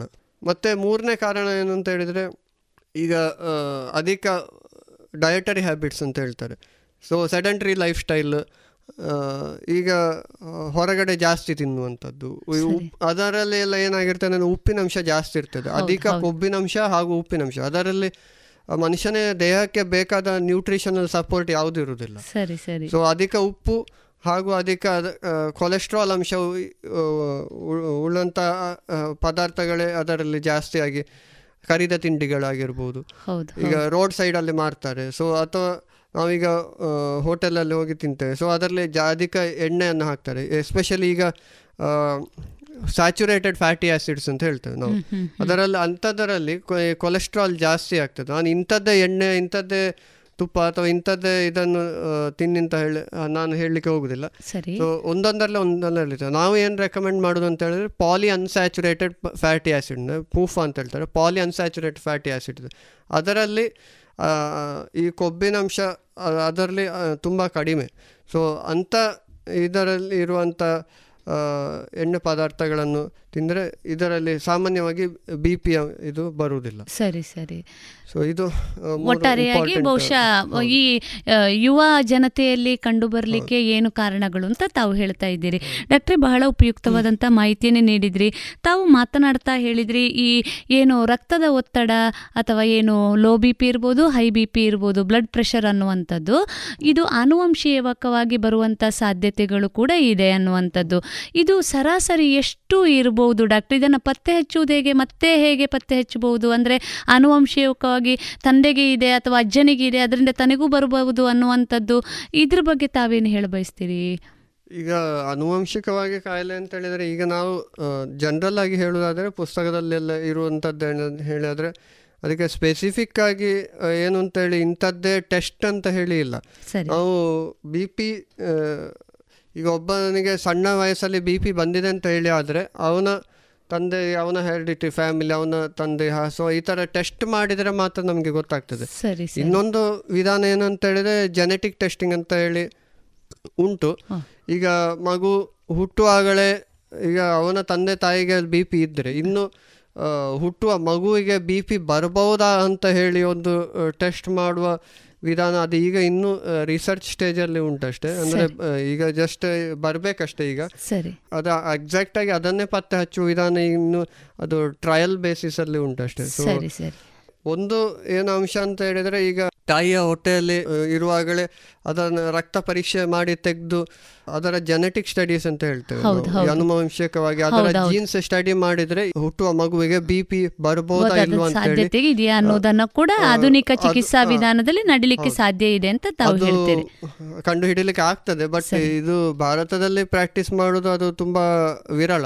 ಸರಿ, ಸುಮಾರು ಫ್ಯಾಕ್ಟರ್ಸ್ ಇರ್ತದೆ. ಅದಕ್ಕೆ ಈಗ ಫೈನಾನ್ಷಿಯಲ್ ಇರ್ಬೋದು ಅಥವಾ ಅದರಲ್ಲಿ ಎಲ್ಲರಿಗೆ ಇದು ಮಾಡಲಿಕ್ಕೆ ಆಗುದು. So usually B P check ಮಾಡಿದ ನಂತರನೇ ಯೂಶುವಲಿ ಹಾಗೆ ಗೊತ್ತಾಗ್ತದೆ. ಡಾಕ್ಟ್ರೆ, ಇನ್ನೂ ಒಂದು ಜನಸಾಮಾನ್ಯರಲ್ಲಿ ಈ ಬಿ ಪಿ ಇದೆ ಅನ್ನುವಂಥ ಸಂದರ್ಭ ಬಂದಾಗ ಔಷಧಿಗಳನ್ನು ತೆಗೆದುಕೊಳ್ಳಬೇಕು ಅನ್ನುವಾಗ ಒಂದು ಪ್ರಶ್ನೆ ಮನಸ್ಸಿನಲ್ಲಿ ಮೂಡುವುದು ಸಹಜ. ನಾವಿದನ್ನು ಜೀವಮಾನ ಪೂರ್ತಿ ಔಷಧಿ ತಗೊಳ್ಬೇಕೆ? ಒಮ್ಮೆ ಬಿ ಪಿಗೆ ಔಷಧಿ ತಗೊಳ್ಳಿಕ್ಕೆ ಶುರು ಮಾಡಿದ ಮೇಲೆ ನಾವು ಜೀವಮಾನ ಪೂರ್ತಿ ತಗೊಳ್ಬೇಕೆ ಅನ್ನುವಂಥದ್ದು. ಜೊತೆಗೆ ಇನ್ನೂ ಒಂದು ಏನು ಅಂದರೆ, ಈ ಬಿ ಪಿಗೆ ತೆಗೆದುಕೊಳ್ಳುವಂಥ ಔಷಧವನ್ನು ನಿಲ್ಲಿಸಿದಾಗ ಪ್ರಾಣಕ್ಕೆ ಅಪಾಯ ಆಗುವಂಥ ಏನಾದರೂ ಸಮಸ್ಯೆಗಳು ಬರುವ ಸಾಧ್ಯತೆಗಳಿದೆಯೇ? ಹೌದು, ಈಗ ಎರಡು ಪ್ರಶ್ನೆ. ಸೊ ಈಗ ಮೊದಲನೇದಾಗಿ ಜೀವನ ಪರ್ಯಂತ ಬಿ ಪಿ ಮಾತ್ರೆಗಳಾಗಲಿ ಇಂಜೆಕ್ಷನ್ಗಳಾಗಲಿ ಇದು ತಗೊಳ್ಬೇಕಾ ಅಂತೇಳಿ ನೋಡಿ, ಸಾಮಾನ್ಯವಾಗಿ ಬಿ ಪಿ ಕಾಯಿಲೆ ಅಂತ ಹೇಳಿದರೆ ನಾನು ಹೇಳಿದಾಗೆ ಇದು ನಾವು ಸಾಮಾನ್ಯವಾಗಿ ಜನರಲ್ ಕಾಯಿಲೆಗಳಲ್ಲಿ ಏನು ಹೇಳ್ತೇವೆ, ಎಕ್ಯೂಟ್ ಡಿಸೀಸಸ್ ಮತ್ತು ಕ್ರಾನಿಕ್ ಡಿಸೀಸಸ್ ಅಂತ ಹೇಳ್ತೇವೆ. ಎಕ್ಯೂಟ್ ಅಂತ ಹೇಳಿದರೆ ಈಗ ಫಾರ್ ಎಕ್ಸಾಂಪಲ್ ಈಗ ಬೇರೆ ಕಾಯಿಲೆಗಳು ಇರ್ಬೋದು, ಮಲೇರಿಯಾ, ಡೆಂಗು ಜ್ವರ, ಸೊ ಇದೆಲ್ಲ ಎಕ್ಯೂಟ್ ಕಾಯಿಲೆ. ಎಕ್ಯೂಟ್ ಅಂತ ಹೇಳಿದರೆ ಸಡನ್ನಾಗಿ ಒಂದು ಬರ್ತದೆ ಮತ್ತು ಅದನ್ನು ಕ್ಯೂರ್ ಮಾಡಿ ಅದರಲ್ಲಿ ಹೋಗ್ಲಿಕ್ಕೆ ಅದನ್ನು ಇಲ್ಲ ಅಂತ ಹೇಳಿ ಮಾಡಲಿಕ್ಕೆ ಆಗ್ತದೆ. ಈಗ ಬಿ ಪಿ ಅಂತ ಹೈಪರ್ ಟೆನ್ಷನ್ ಅಂತ ಹೇಳುವಂಥದ್ದು ಕಾಯಿಲೆ ಅಂತ ಹೇಳಿದ್ರೆ ಅದು ಅಧಿಕ ರಕ್ತದ ಒತ್ತಡ, ಇದು ಕ್ರಾನಿಕ್ ಡಿಸೀಸ್ ಅಂತ ಹೇಳಿ ಬರಲಿಕ್ಕೆ ಅಧಿಕ ಸಮಯ ಬೇಕಾಗ್ತದೆ. ಅದನ್ನು ಡಯಾಗ್ನೋಸ್ ಮಾಡಲಿಕ್ಕೂ ಸ್ವಲ್ಪ ಟೈಮ್ ಬೇಕಾಗ್ತದೆ. ಸೊ ಅದು ಒಮ್ಮೆ ಬಂದ ಮೇಲೆ ಉಂಟು ಅಂತೇಳಿ 100% ನಾವು ಕನ್ಫರ್ಮ್ ಮಾಡಿದ ಮೇಲೆ ಅದಕ್ಕೆ ಕಂಟ್ರೋಲ್ನಲ್ಲಿ ಇಡಬೇಕಾದದ್ದು ಅತಿ ಮುಖ್ಯ. ಸೊ ಈ ಕಾಯಿಲೆಗೆ ಅಥವಾ ಯಾವುದೇ ಕಾಯಿಲೆಗೆ, ಸೊ ಎಸ್ಪೆಷಲಿ ಇಂಥ ಕಾಯಿಲೆಗಳು ಬಿ ಪಿ, ಶುಗರ್ ಕಾಯಿಲೆಗಳಿಗೆಲ್ಲ ಅದು ಕಂಟ್ರೋಲಲ್ಲಿ ಇಡಬೇಕು. ಸೊ ಅದು ಮಾತ್ರೆ ಕೊಡೋದು ಯಾಕಂತ ಹೇಳಿದರೆ ನಾವು ಬಿ ಪಿಯನ್ನು ಕಂಟ್ರೋಲಲ್ಲಿ ಇಡಬೇಕು. ಸೊ ಅದರ ಕಾಂಪ್ಲಿಕೇಶನ್ ಆಗಬಾರ್ದು ಅಂತೇಳಿ, ಅದರಿಂದಾಗಿ ಮತ್ತೆ ಜೀವ ಹಾನಿ ಆಗಬಾರ್ದು. ಸೊ ಆ ಮನುಷ್ಯನ ಜೀವನ ಸುಖಕರವಾಗಿ ಇರಬೇಕಂತ ಹೇಳಿ ಆದರೆ ಅವನಿಗೆ ಈಗ ಅದರ ಕಾಂಪ್ಲಿಕೇಶನ್ ಬರಬಾರ್ದು ಅಂತ ಹೇಳಿ ಆದರೆ ಅದು ಒಂದೇ ರೀತಿ ಇರಬೇಕು. ಸೊ ಲೆವೆಲ್ ಒಂದೇ ರೀತಿ ಇರಬೇಕು. ಒಮ್ಮೆ ಜಾಸ್ತಿ ಆಗೋದು ಬಿ ಪಿ, ಒಮ್ಮೆ ಕಡಿಮೆ ಆಗೋದು, ಸೊ ಈ ಥರ ಹೆಚ್ಚು ಕಡಿಮೆ ಆಗ್ತಾ ಇದ್ದರೆ ಅದು ಅವನ ದೇಹದ ಜೀವಕೋಶಗಳಿಗೆ ಹಾನಿ ಜಾಸ್ತಿ ಆಗ್ತದೆ. ಸೊ ಅದಕ್ಕೋಸ್ಕರ ನಾವು ಮಾತ್ರೆಗಳನ್ನು ಕೊಡುವಂಥದ್ದು. ಸೊ ಒಮ್ಮೆ ಮಾತ್ರೆಗಳನ್ನು ಸ್ಟಾರ್ಟ್ ಮಾಡಿದರೆ ನಾವು ಹೇಳೋ ಪ್ರಕಾರ ಫಸ್ಟ್ ನಾವು ಏನು ಹೇಳ್ತೇವೆ, ಇದಕ್ಕೆ ಟ್ರೀಟ್ಮೆಂಟ್ ಮೆಥಡಾಲಜಿ ಅಂತ ಹೇಳಿದರೆ ಅದಕ್ಕೆ ಒಂದು ಡಯಟರಿ ಹ್ಯಾಬಿಟ್ಸ್ ಕಂಟ್ರೋಲ್ ಮಾಡಲಿಕ್ಕೆ ಹೇಳ್ತೇವೆ. ಲೋ ಸಾಲ್ಟ್ ಡಯಟ್ ಅಂತ, ಉಪ್ಪು ಕಡಿಮೆ ಮಾಡಿ ಅಂತ ಹೇಳ್ತೇವೆ. ಸೊ ಉಪ್ಪು ಯಾಕೆ, ಸೊ ನಾನೀಗ ಆವಾಗಲೇ ಹೇಳಿದ ಹಾಗೆ ಮೇಯ್ನಾಗಿ ಈಗ ಬಿ ಪಿ ಬರುವುದು ಯಾಕೆಂತ ಹೇಳಿದರೆ ಒಂದು ಮೇಯ್ನಾಗಿ ಕಿಡ್ನಿ ಪ್ರಾಬ್ಲಮ್ ಇದ್ದವರಿಗೆ, ಮೂತ್ರಪಿಂಡದ ತೊಂದರೆ ಇದ್ದವರಿಗೆ, ಅದರ ರಕ್ತನಾಳ ಸಪ್ಪರಾಗಿರ್ಬೋದು ಅಥವಾ ವಂಶಪಾರಂಪರಿಕ ಬರವಾಗಿದೆ ಯಾವುದೇ ಕಾರಣ ಇರಲಿ, ಅಥವಾ ಈಗ ಕೊಬ್ಬಿನಂಶ ಜಾಸ್ತಿ ಆಗಿರ್ಬೋದು. ಸೊ ಅದರ ಈಗ ಸೊ ಅದಕ್ಕೆ ಏನು ಕಾರಣ ಅಂತ ಹೇಳಿ ನೋಡಿ, ಆ ಕಾರಣವನ್ನು ನಾವು ಮೂಲ ಕಾರಣವನ್ನು ಅದನ್ನು ತೆಗೀಲಿಕ್ಕೆ ಟ್ರೈ ಮಾಡ್ತೇವೆ. ಫಾರ್ ಎಕ್ಸಾಂಪಲ್ ಈಗ ಕೊಲೆಸ್ಟ್ರಾಲ್, ಈಗ ಒಬ್ಬನಿಗೆ ಜಾಸ್ತಿಯಾಗಿ ಬಿ ಪಿ ಬಂತು ಅಂತ ಹೇಳಿದ್ರೆ ಕೊಲೆಸ್ಟ್ರಾಲ್ ಕಮ್ಮಿ ಮಾಡಲಿಕ್ಕೆ ಈಗ ಡಯಟರಿ, ಈಗ ಮಾತ್ರೆ ಕೊಡದೆ ಇಂಜೆಕ್ಷನ್ ಕೊಡದೆ ಕಂಟ್ರೋಲ್ ಮಾಡ್ಲಿಕ್ಕೆ ಆಗ್ತದಂತೆ initial stages. For example stress ಕಡಿಮೆ ಮಾಡುವುದು, ಸೊ ಯೋಗ ಮಾಡಿರ್ಬೋದು, ಪ್ರಾಣಾಯಾಮ ಮಾಡಿರ್ಬೋದು. ಸೊ ಇದರಿಂದಾಗಿ ನಾನ್ ಫಾರ್ಮಕಲಾಜಿಕಲ್ ಮೆಥಡ್ಸ್ ಅಂತ ಹೇಳ್ತೇವೆ. ಮದ್ದು ಮಾತ್ರ ಇಲ್ಲದೆ ಕಂಟ್ರೋಲ್ ಮಾಡಲಿಕ್ಕೆ. ಸೊ ಬಟ್ ಅದು ಒಮ್ಮೆ ಮಾತ್ರ ಸ್ಟಾರ್ಟ್ ಮಾಡಿದರೆ ಆ ಹಂತಕ್ಕೆ ಹೋಗಿಬಿಟ್ರೆ ಅದು ಮಾತ್ರೆ ಲೈಫ್ ಲಾಂಗ್ ತಗೊಳ್ಳಬೇಕಾಗ್ತದೆ, ಬೇರೆ ಅದಕ್ಕೆ ಆಪ್ಷನ್ ಇಲ್ಲ. ಸರಿ ಸರಿ. ಅಂತ ಹೇಳಿದ್ರೆ ಅದು ಬಿಟ್ಟಿದ್ರೆ ಅವರಿಗೆ ಮತ್ತೆ ಕಾಂಪ್ಲಿಕೇಶನ್ ಜಾಸ್ತಿ ಆಗುತ್ತೆ. ಹೌದು ಹೌದು ಹೌದು. ತಾವೇ ಹೇಳಿದ ಹಾಗೆ ರಕ್ತ ತನ್ನ ಸರಾಗವಾಗಿ ಚಲಿಸುವಂತಹ ಯಾವುದೇ ನಾಳಗಳಿರ್ಬೋದು ಅಥವಾ ರಕ್ತನಾಳಗಳು, ಇದರಲ್ಲಿ ಸಮಸ್ಯೆಗಳು ಕಂಡು ಬಂದಾಗ ಒತ್ತಡ ಉಂಟಾಗ್ತದೆ.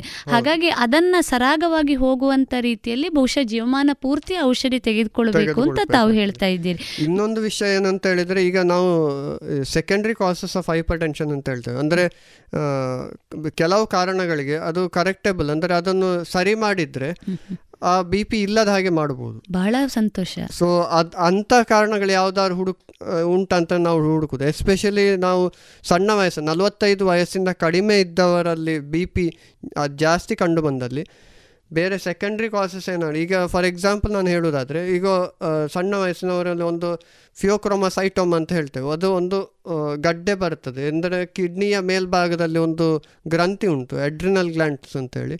ಸೊ ಅಡ್ರಿನಲ್ ಗ್ಲ್ಯಾಂಡ್ಸ್ ಅಂತೇಳಿ ಆ ಗ್ರಂಥಿಯಿಂದ ಟ್ಯೂಮರ್ ಒಂದು ಗಡ್ಡೆ ಇದ್ದರೆ ಅದರಲ್ಲಿ ಬಿ ಪಿ ಜಾಸ್ತಿ ಆಗ್ತದೆ. ಸೊ ಇದ್ರೆ ಬಿ ಪಿ ಜಾಸ್ತಿ. ಸೊ ಏನಾಗ್ತದೆ, ಇದರಲ್ಲಿ ನಾವು ಸ್ಕ್ಯಾನಿಂಗ್ ಮಾಡುವಾಗ ಹೊಟ್ಟೆದು ನಾರ್ಮಲ್ ಸ್ಕ್ಯಾನಿಂಗ್ ಮಾಡುವಾಗ ಅದು ಕಾಣ್ತದೆ ನಮಗೆ. So secondary causes of hyper ಟೆನ್ಷನ್ನಲ್ಲಿ ನಾವು ಹೊಟ್ಟೆದು ಸ್ಕ್ಯಾನಿಂಗ್ ಮಾಡಲಿಕ್ಕೆ ಉಂಟು. ಸೊ ಅದು ನೋಡುವಾಗ ಈ ಥರ ಇದ್ದರೆ ಇದನ್ನು ಆಪರೇಷನ್ ಮಾಡಿ ತೆಗೆದ್ರೆ ಬಿ ಪಿ ಆಟೋಮ್ಯಾಟಿಕಲಿ ನಾರ್ಮಲ್ ಬರ್ತದೆ. ಸೊ ಇದು ಒಂದು ಕಾರಣ. ಸೊ ಎರಡನೇ ಕಾರಣ ಈಗ ನಾನು ಹೇಳಿದೆ ಕೊಲೆಸ್ಟ್ರಾಲ್. ಸೊ ಕೊಲೆಸ್ಟ್ರಾಲ್ ಕಂಪ್ಲೀಟ್ ಆಗಿ ನಾರ್ಮಲ್ ಬಂತು, ಟ್ಯಾಬ್ಲೆಟ್ ತಗೊಂಡಿದ್ದು ನಾರ್ಮಲ್ ಬಂತು, ಅಥವಾ ಈಗ ಎಕ್ಸಸೈಸ್ ಮಾಡಿ ಡೈಲಿ ವಾಕಿಂಗ್ ಎಕ್ಸಸೈಸ್, ಸೊ ಈ ಥರ ಏನೆಲ್ಲ ಮಾಡಿ ಬಿ ಪಿ ಒಮ್ಮೆ ಕಂಟ್ರೋಲಿಗೆ ಬಂದಿದೆ ಅಂತ ಹೇಳಿದ್ರೆ ಮತ್ತೆ ಮಾತ್ರೆ ಬಿಡ್ಲಿಕ್ಕೆ ಆಗ್ತದೆ. ಸರಿ ಸರಿ, ಬಹಳ ಉಪಯುಕ್ತವಾದಂಥ ಮಾಹಿತಿ ಡಾಕ್ಟ್ರೆ. ಯಾಕೆಂದರೆ ಒಂದು ಮಾತಿದೆ, ಹೆಚ್ಚು ಉಪ್ಪು ತಿನ್ನಬೇಡ ನಿನಗೆ ಬಿ ಪಿ ಬರ್ತದೆ ಅನ್ನೋದು ಆಡು ಮಾತಿನಲ್ಲಿ ಬರುವಂಥ ಮಾತು. ತಾವೇ ಹೇಳಿದ ಹಾಗೆ ಒತ್ತಡ ಇರ್ಬೋದು ಅಥವಾ ಅಧಿಕ ಕೊಬ್ಬಿನಂಶ ಇರುವಂತಹ ಅಥವಾ ಉಪ್ಪಿನ ಆಹಾರಗಳನ್ನು ತೆಗೆದುಕೊಂಡಾಗ ಕೂಡ ಬರುವಂಥ ಸಾಧ್ಯತೆಗಳಿದೆ ಅನ್ನುವಂಥದ್ದು. ಇದುವರೆಗೆ ವೈದ್ಯ ದೇವೋಭವ ಕಾರ್ಯಕ್ರಮದಲ್ಲಿ ವೈದ್ಯಕೀಯ ಸಲಹಾ ತಜ್ಞರಾದ ಡಾಕ್ಟರ್ ಚೇತನ್ ಸುಬ್ರಹ್ಮಣ್ಯ ಅವರಿಂದ ಅಧಿಕ ರಕ್ತದೊತ್ತಡ ಈ ವಿಚಾರವಾಗಿ ಮಾಹಿತಿ ಸಂದರ್ಶನವನ್ನ ಕೇಳಿದಿರಿ. ಇನ್ನು ಮುಂದುವರೆದ ಭಾಗ ಮುಂದಿನ ಶನಿವಾರದ ವೈದ್ಯ ದೇವೋಭವ ಕಾರ್ಯಕ್ರಮದಲ್ಲಿ ಆಲಿಸೋಣ.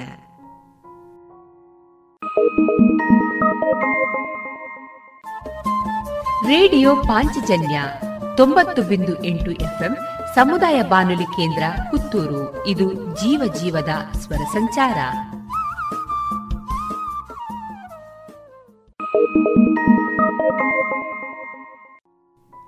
ಇನ್ನು ಮುಂದೆ ಕುಶಲ ಹಾಸ್ಯ ಸಂಘದ ಸದಸ್ಯರಿಂದ ವೈವಿಧ್ಯಮಯ ಕಾರ್ಯಕ್ರಮವನ್ನ ಕೇಳೋಣ.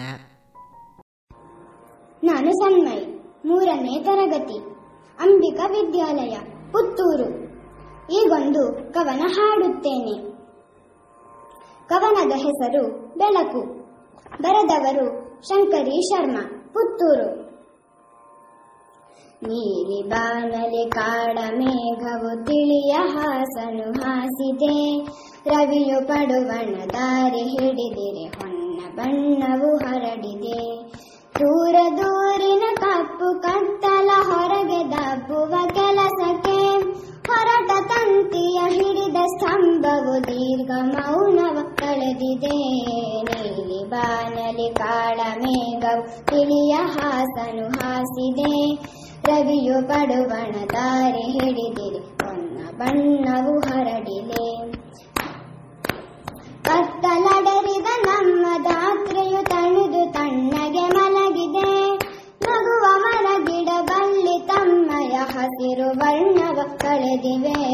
ನೀಲಿ ಬಾನಲಿ ಕಾಳ ಮೇಘವು ತಿಳಿಯ ಹಾಸನು ಹಾಸಿದೆ, ರವಿಯು ಪರ್ವದ ದಾರಿ ಹಿಡಿದಿದೆ, ಬಣ್ಣ ಬಣ್ಣವು ಹರಡಿದೆ. ದಟ್ಟ ಕಾನನ ನಡುವೆ ಸಾಗಿಹ ರಸ್ತೆ ಪೂರ್ತಿ ಕತ್ತಲು, ಅದರ ಸೀಳುವ ಬೆಳಕು ಬೀರುತ್ತ ಕಾರು ಬರುತ್ತಿವೆ ಸಾಗಲು. ನೀಲಿ ಬಾನಲಿ ಕಾಳ ಮೇಘವು ತಿಳಿಯು ಹಾಸನು ಹಾಸಿದೆ, ರವಿಯು ಪಡುವಣ ದಾರಿ ಹಿಡಿದಿದೆ, ಬಣ್ಣ ಬಣ್ಣವು ಹರಡಿದೆ. ಕಷ್ಟ ಕತ್ತಲು ಕಾದು ಕುಳಿತಿರೆ ಬಾಳ ಬೆಳಕನ್ನು ತಳ್ಳಲು, ಆತ್ಮಸ್ಥೈರ್ಯದಿ ದೀಪ ಉರಿಯಲು ಬದುಕು ಬಂಡೆಯು ಸಾಗಲು ನೀಲಿ ಬಾನಲಿ ಕಾಳ ಮೇಘವು ತಿಳಿಯ ಹಾಸನು ಹಾಸಿದೆ ರವಿಯು ಪಡುಗಣ ದಾರಿ ಹಿಡಿದಿದೆ ಹೊನ್ನ ಬಣ್ಣವು ಹರಡಿದೆ ಹೊನ್ನ ಬಣ್ಣವು ಹರಡಿದೆ ಹೊನ್ನ ಬಣ್ಣವು ಹರಡಿದೆ. ಧನ್ಯವಾದಗಳು. ಮೊನ್ನೆ ಜೂನ್ 21 ನಾವು ಅಂತಾರಾಷ್ಟ್ರೀಯ ಯೋಗದ ದಿನಾಚರಣೆಯನ್ನು ಆಚರಿಸಿದೆವು. ಈಗ ಯೋಗ ಮತ್ತು ಧ್ಯಾನದ ಮಹತ್ವವನ್ನು ಒಂದೆರಡು ಮಾತಿನಲ್ಲಿ ತಿಳಿಸಲು ಇಚ್ಛಿಸುತ್ತೇನೆ. ನಾನು ಕುಶಲಹಾಸ್ಯದಿಂದ ಮಧುರಾ ನಾಗರಾಜ್ ಬೆಟ್ಟ. ಇಂದಿನ ದಿನಗಳಲ್ಲಿ ಪ್ರತಿ ವ್ಯಕ್ತಿಗೂ ಪ್ರತಿದಿನವೂ ಒಂದಲ್ಲ ಒಂದು ಸಂಘರ್ಷ, ಬದುಕಿನಲ್ಲಿ ಏರಿಳಿತ, ಮನೋವ್ಯಾಕುಲತೆ, ಮನೆಯ ಜವಾಬ್ದಾರಿಯನ್ನು ನಿಭಾಯಿಸುವಿಕೆ, ಇದೆಲ್ಲದರ ಮಧ್ಯೆ ಗೃಹಿಣಿತ್ವ ಕಾಪಾಡಿಕೊಳ್ಳುವ ಹೊಣೆ. ಯಾಕಾದರೂ ಬೆಳಗಾಯಿತೋ ಅನ್ನುವ ಮಂದಿಯೂ ಇದ್ದಾರೆ. ಇಂತಹ ಒತ್ತಡದ ಬದುಕಲ್ಲೂ ಆರಾಮವಾಗಿ ಜೀವಿಸುವ ರಾಮಬಾಣದಂಥ ಔಷಧಿ ಎಂದರೆ ಯೋಗ ಮತ್ತು ಧ್ಯಾನ. ಈಗಂತೂ ಹಿಂದಿನವರಂತೆ ಮೈಮುರಿದು ದುಡಿಯುವುದಂತೂ ಇಲ್ಲ, ಅದರ ಅವಶ್ಯಕತೆಯೂ ಇಲ್ಲದಂತಾಗಿದೆ. ವಿಜ್ಞಾನ ಮುಂದುವರೆದಷ್ಟು ಮನುಷ್ಯ ಸೋಮಾರಿಯಾಗುತ್ತಿದ್ದಾನೆ. ಗೃಹಿಣಿಯರಿಗೂ ಅಷ್ಟೇ. ಇಡೀ ಮನೆ ಕೆಲಸ ಮಾಡಲು ದಿನದಲ್ಲಿ 1 ಗಂಟೆ ಸಾಕು, ಕೆಳಗೆ ಕೂರುವಂತೆಯೇ ಇಲ್ಲ. ಮಿಷನ್ನಿನ ಪ್ರಭಾವದಿಂದ ಚಕಚಕನೆ ಮಾಡಿ ಮುಗಿಸುತ್ತಾರೆ. ಇದು ಅನಿವಾರ್ಯವೂ ಹೌದು. ಬೇಗ ಕೆಲಸ ಮುಗಿಸಿ ಮಕ್ಕಳ ಶಾಲಾ ಕಾಲೇಜು, ಆಫೀಸಿನ ಜವಾಬ್ದಾರಿ, ಮನೆಯವರ ಸುಖ ದುಃಖ, ಹಿರಿಯರ ಕಾಳಜಿ ಮಾಡಿ ಅವರು ಆಫೀಸಿಗೆ ಓಡಲೇಬೇಕು. ಮನಸ್ಸಿನ ಉದ್ವೇಗ ಕಡಿಮೆಗೆ ದಾರಿ ಹುಡುಕಲು ಬೇಕು. ಈ ಎಲ್ಲ ಜಂಜಾಟಗಳಿಂದ ಸ್ವಲ್ಪ ಹೊತ್ತಾದರೂ ಹೊರಬಂದು ಮನಸ್ಸನ್ನು ನಿಯಂತ್ರಣಕ್ಕೊಳಪಡಿಸಿ ನಮ್ಮನ್ನು ನಾವು ರಕ್ಷಿಸಿಕೊಳ್ಳೋಣ. ನಕಾರಾತ್ಮಕ ಯೋಚನೆ ಬಿಟ್ಟು ಸಕಾರಾತ್ಮಕವಾಗಿ ಯೋಚಿಸೋಣ. ಬೆಳಿಗ್ಗೆ ಮುಂಚೆ ಎದ್ದು ಯೋಗ, ಧ್ಯಾನ, ಪ್ರಾಣಾಯಾಮಗಳಿಂದ ಆರಂಭವಾಗುವ ದೈನಂದಿನ ಜೀವನ ಸಂಜೆಯವರೆಗೂ ಮನಸ್ಸು ಪ್ರಫುಲ್ಲವಾಗಿರುತ್ತದೆ. ಸಾಯಂಕಾಲ 1 ಗಂಟೆ ವಾಕಿಂಗ್ ಮಾಡಿದರೆ ಮನಸ್ಸು ಹತೋಟಿಯಲ್ಲಿಡಲು ಸಹಕಾರಿಯಾಗುತ್ತದೆ. ಮನಸ್ಸಿನ ನಿಯಂತ್ರಣಕ್ಕೆ ಕೆಲವೊಂದು ಟಿಪ್ಸ್: 1. ದೃಢ ಮನಸ್ಸು. 2. ಸಕಾರಾತ್ಮಕ ಯೋಚನೆ. 3. ಮನಸ್ಸನ್ನು ಒಂಟಿ ಬಿಡದೆ ಚಟುವಟಿಕೆಯಿಂದಿರುವುದು. 4. ಅತಿ ಆಸೆ ಮರ್ಕಟ ಮನಕ್ಕೆ ದಾರಿ. 5. ಯೋಗ, ಧ್ಯಾನ, ಪ್ರಾಣಾಯಾಮದಿಂದ ಏಕಾಗ್ರತೆ. ಒಳ್ಳೆಯ ಹವ್ಯಾಸ. ಗಾಸಿಪ್ ಮಾತುಗಳಿಗೆ ಕಿವಿ ಕೊಡಬಾರದು. 8. ನಮ್ಮ ಭಾವನೆ, ಆಲೋಚನೆ, ಇಚ್ಛಾಶಕ್ತಿಯನ್ನು ಒಂದೇ ಥರದಲ್ಲಿ ಇಟ್ಟುಕೊಳ್ಳಲು ಧ್ಯಾನ ಮತ್ತು ಯೋಗದ ಅವಶ್ಯಕತೆ ತುಂಬಾ ಇದೆ. ನನ್ನ ದೈನಂದಿನ ಜೀವನವು ಧ್ಯಾನ ಯೋಗದಿಂದಲೇ ಪ್ರಾರಂಭವಾಗಿ ಇಡೀ ದಿನ ಪ್ರಫುಲ್ಲಿತವಾಗಿರುವೆ. ಆಯಾಯ ವಯೋಗುಣಕ್ಕನುಗುಣವಾಗಿ ಸರಳ ವ್ಯಾಯಾಮ ಮಾಡಿ ಆರೋಗ್ಯವಾಗಿರೋಣ. ಧ್ಯಾನ ಪ್ರಾಣಾಯಾಮದಿಂದ ಮನಃಶುದ್ಧಿ, ದೇಹಶುದ್ಧಿಯಾಗಿ ಶರೀರದಲ್ಲಿ ಆಮ್ಲಜನಕದ ಕೊರತೆಯನ್ನು ನೀಗಿಸುತ್ತದೆ. ನಾವು ಇರುವವರೆಗೂ ಆದಷ್ಟು ಆರೋಗ್ಯವಾಗಿರಲು ಪ್ರತಿ ವ್ಯಕ್ತಿಗೂ ಧ್ಯಾನ ಮತ್ತು ಯೋಗ ಪ್ರಾಣಾಯಾಮಗಳು ನಮ್ಮ ಜೀವನದಲ್ಲಿ ಅತೀ ಅವಶ್ಯಕತೆ, ಹೌದಲ್ಲವೇ? ಧನ್ಯವಾದಗಳು. ರಚನೆ ಪಾರ್ವತಿ ಶಾಸ್ತ್ರಿ ಪುತ್ತೂರು, ಹಾಡಿದವರು ಯಶೋಧಾ ಭಟ್ ಉಪ್ಪಂಗಳ. ಕೊಲ್ಲೂರ ಪುರವಾಸೆ ಪದ ತಲಕೆ ಶರಣೆಂಬೆ ಮೊಲ್ಲೆ ಮಂದಾರ ಮಾಲೆಗಳ ತಂದೆ, ಮೊಲ್ಲೆ ಮಂದಾರ ಮಾಲೆಗಳ ತಂದೆ. ಪುಲ್ಲಲೋಚನೆ ವಿಮಲೆ ಶಂಕರಾರ್ಚಿತ ಶಿವೆ, ಬಲ್ಲಿದಳೆದಯೆ ತೋರಿ ಪೊರೆಯಂಬಿಕೆ, ಬಲ್ಲಿದಳೆದಯೆ ತೋರಿ ಪೊರೆಯಂಬಿಕೆ. ಶಂಕರಾಚಾರ್ಯರಿಗೆ ತಪ ಕೊಲಿದು ಬರ ನೀಡಿ ಶಂಕರನ ಪದಗೆ ನರ್ತಿಸುತ್ತ ಬಂದೆ. ಕಿಂಕಿಣಿಯ ಕಿಣಿನಾದ ಗೆಜ್ಜೆಗಳಿರನು ಗೈದು ಕಿಂಕರನ ನಿಲ್ಲಿಸಿ ನೆಲೆಗೊಂಡೆ ಅಂಬೆ, ಕಿಂಕರನ ನಿಲ್ಲಿಸಿ ನೆಲೆಗೊಂಡೆ ಅಂಬೆ. ಕೊಲ್ಲೂರ ಪುರವಾಸೆ ಪದ ತಲಕೆ ಶರಣೆಂಬೆ ಮೊಲ್ಲೆ ಮಂದಾರ ಮಾಲೆಗಳ ತಂದೆ, ಮೊಲ್ಲೆ ಮಂದಾರ ಮಾಲೆಗಳ ತಂದೆ. ಮೂಕಾಸುರನವಧಿಸಿ ಭಕ್ತರನ್ನು ಪೊರೆಯುತ್ತ ಮೂಕಾಂಬಿಕೆಯ ನಾಮ ಕೀರ್ತಿ ಪೊತ್ತೆ. ರಾಕೇಂದುವಿಗೂ ಮಿಗಿಲು ಕಿರಣ ಕಾಂತಿಯ ಸೂಸಿ ಶೋಕವನ್ನು ಕಳೆದು ಪಾಲಿಸುತ್ತ ನಿಂದೆ ಕೊಲ್ಲೂರಪುರವಾಸೆ ಪದ ತಲಕೆ ಶರಣೆಂಬೆ ಮೊಲ್ಲೆ ಮಂದಾರ ಮಾಲೆಗಳ ತಂದೆ. ಕೊಡಚಾದ್ರಿ ತಪ್ಪಲಿನ ಸೌಪರ್ಣಿಕಾ ತೀರ ಗುಡಿಯಲ್ಲಿ ರಾರಾಜಿ ಪಳೆ ಅಂಬಿಕೆ ಕಡೆವರೆಗೂ ಬಿಡವೆನ್ನ ಸಲಹಮ್ಮ ಮಹತಾಯಿ ಪೊಡಮಡುವೆ ಹೇ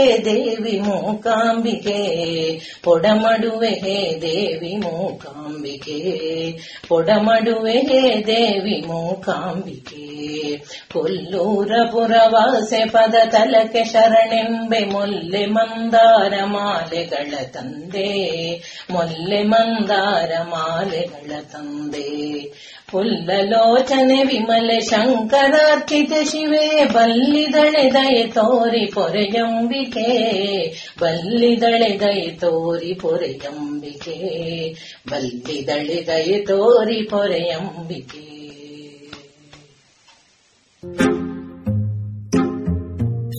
ಈಗ ಕೇಳಿ ವಸಂತಿಕೆಯವರಿಂದ ಲೇಖನ ವಾಚನ. ಧನ್ಯತೆಯ ಭಾವದಲ್ಲಿ.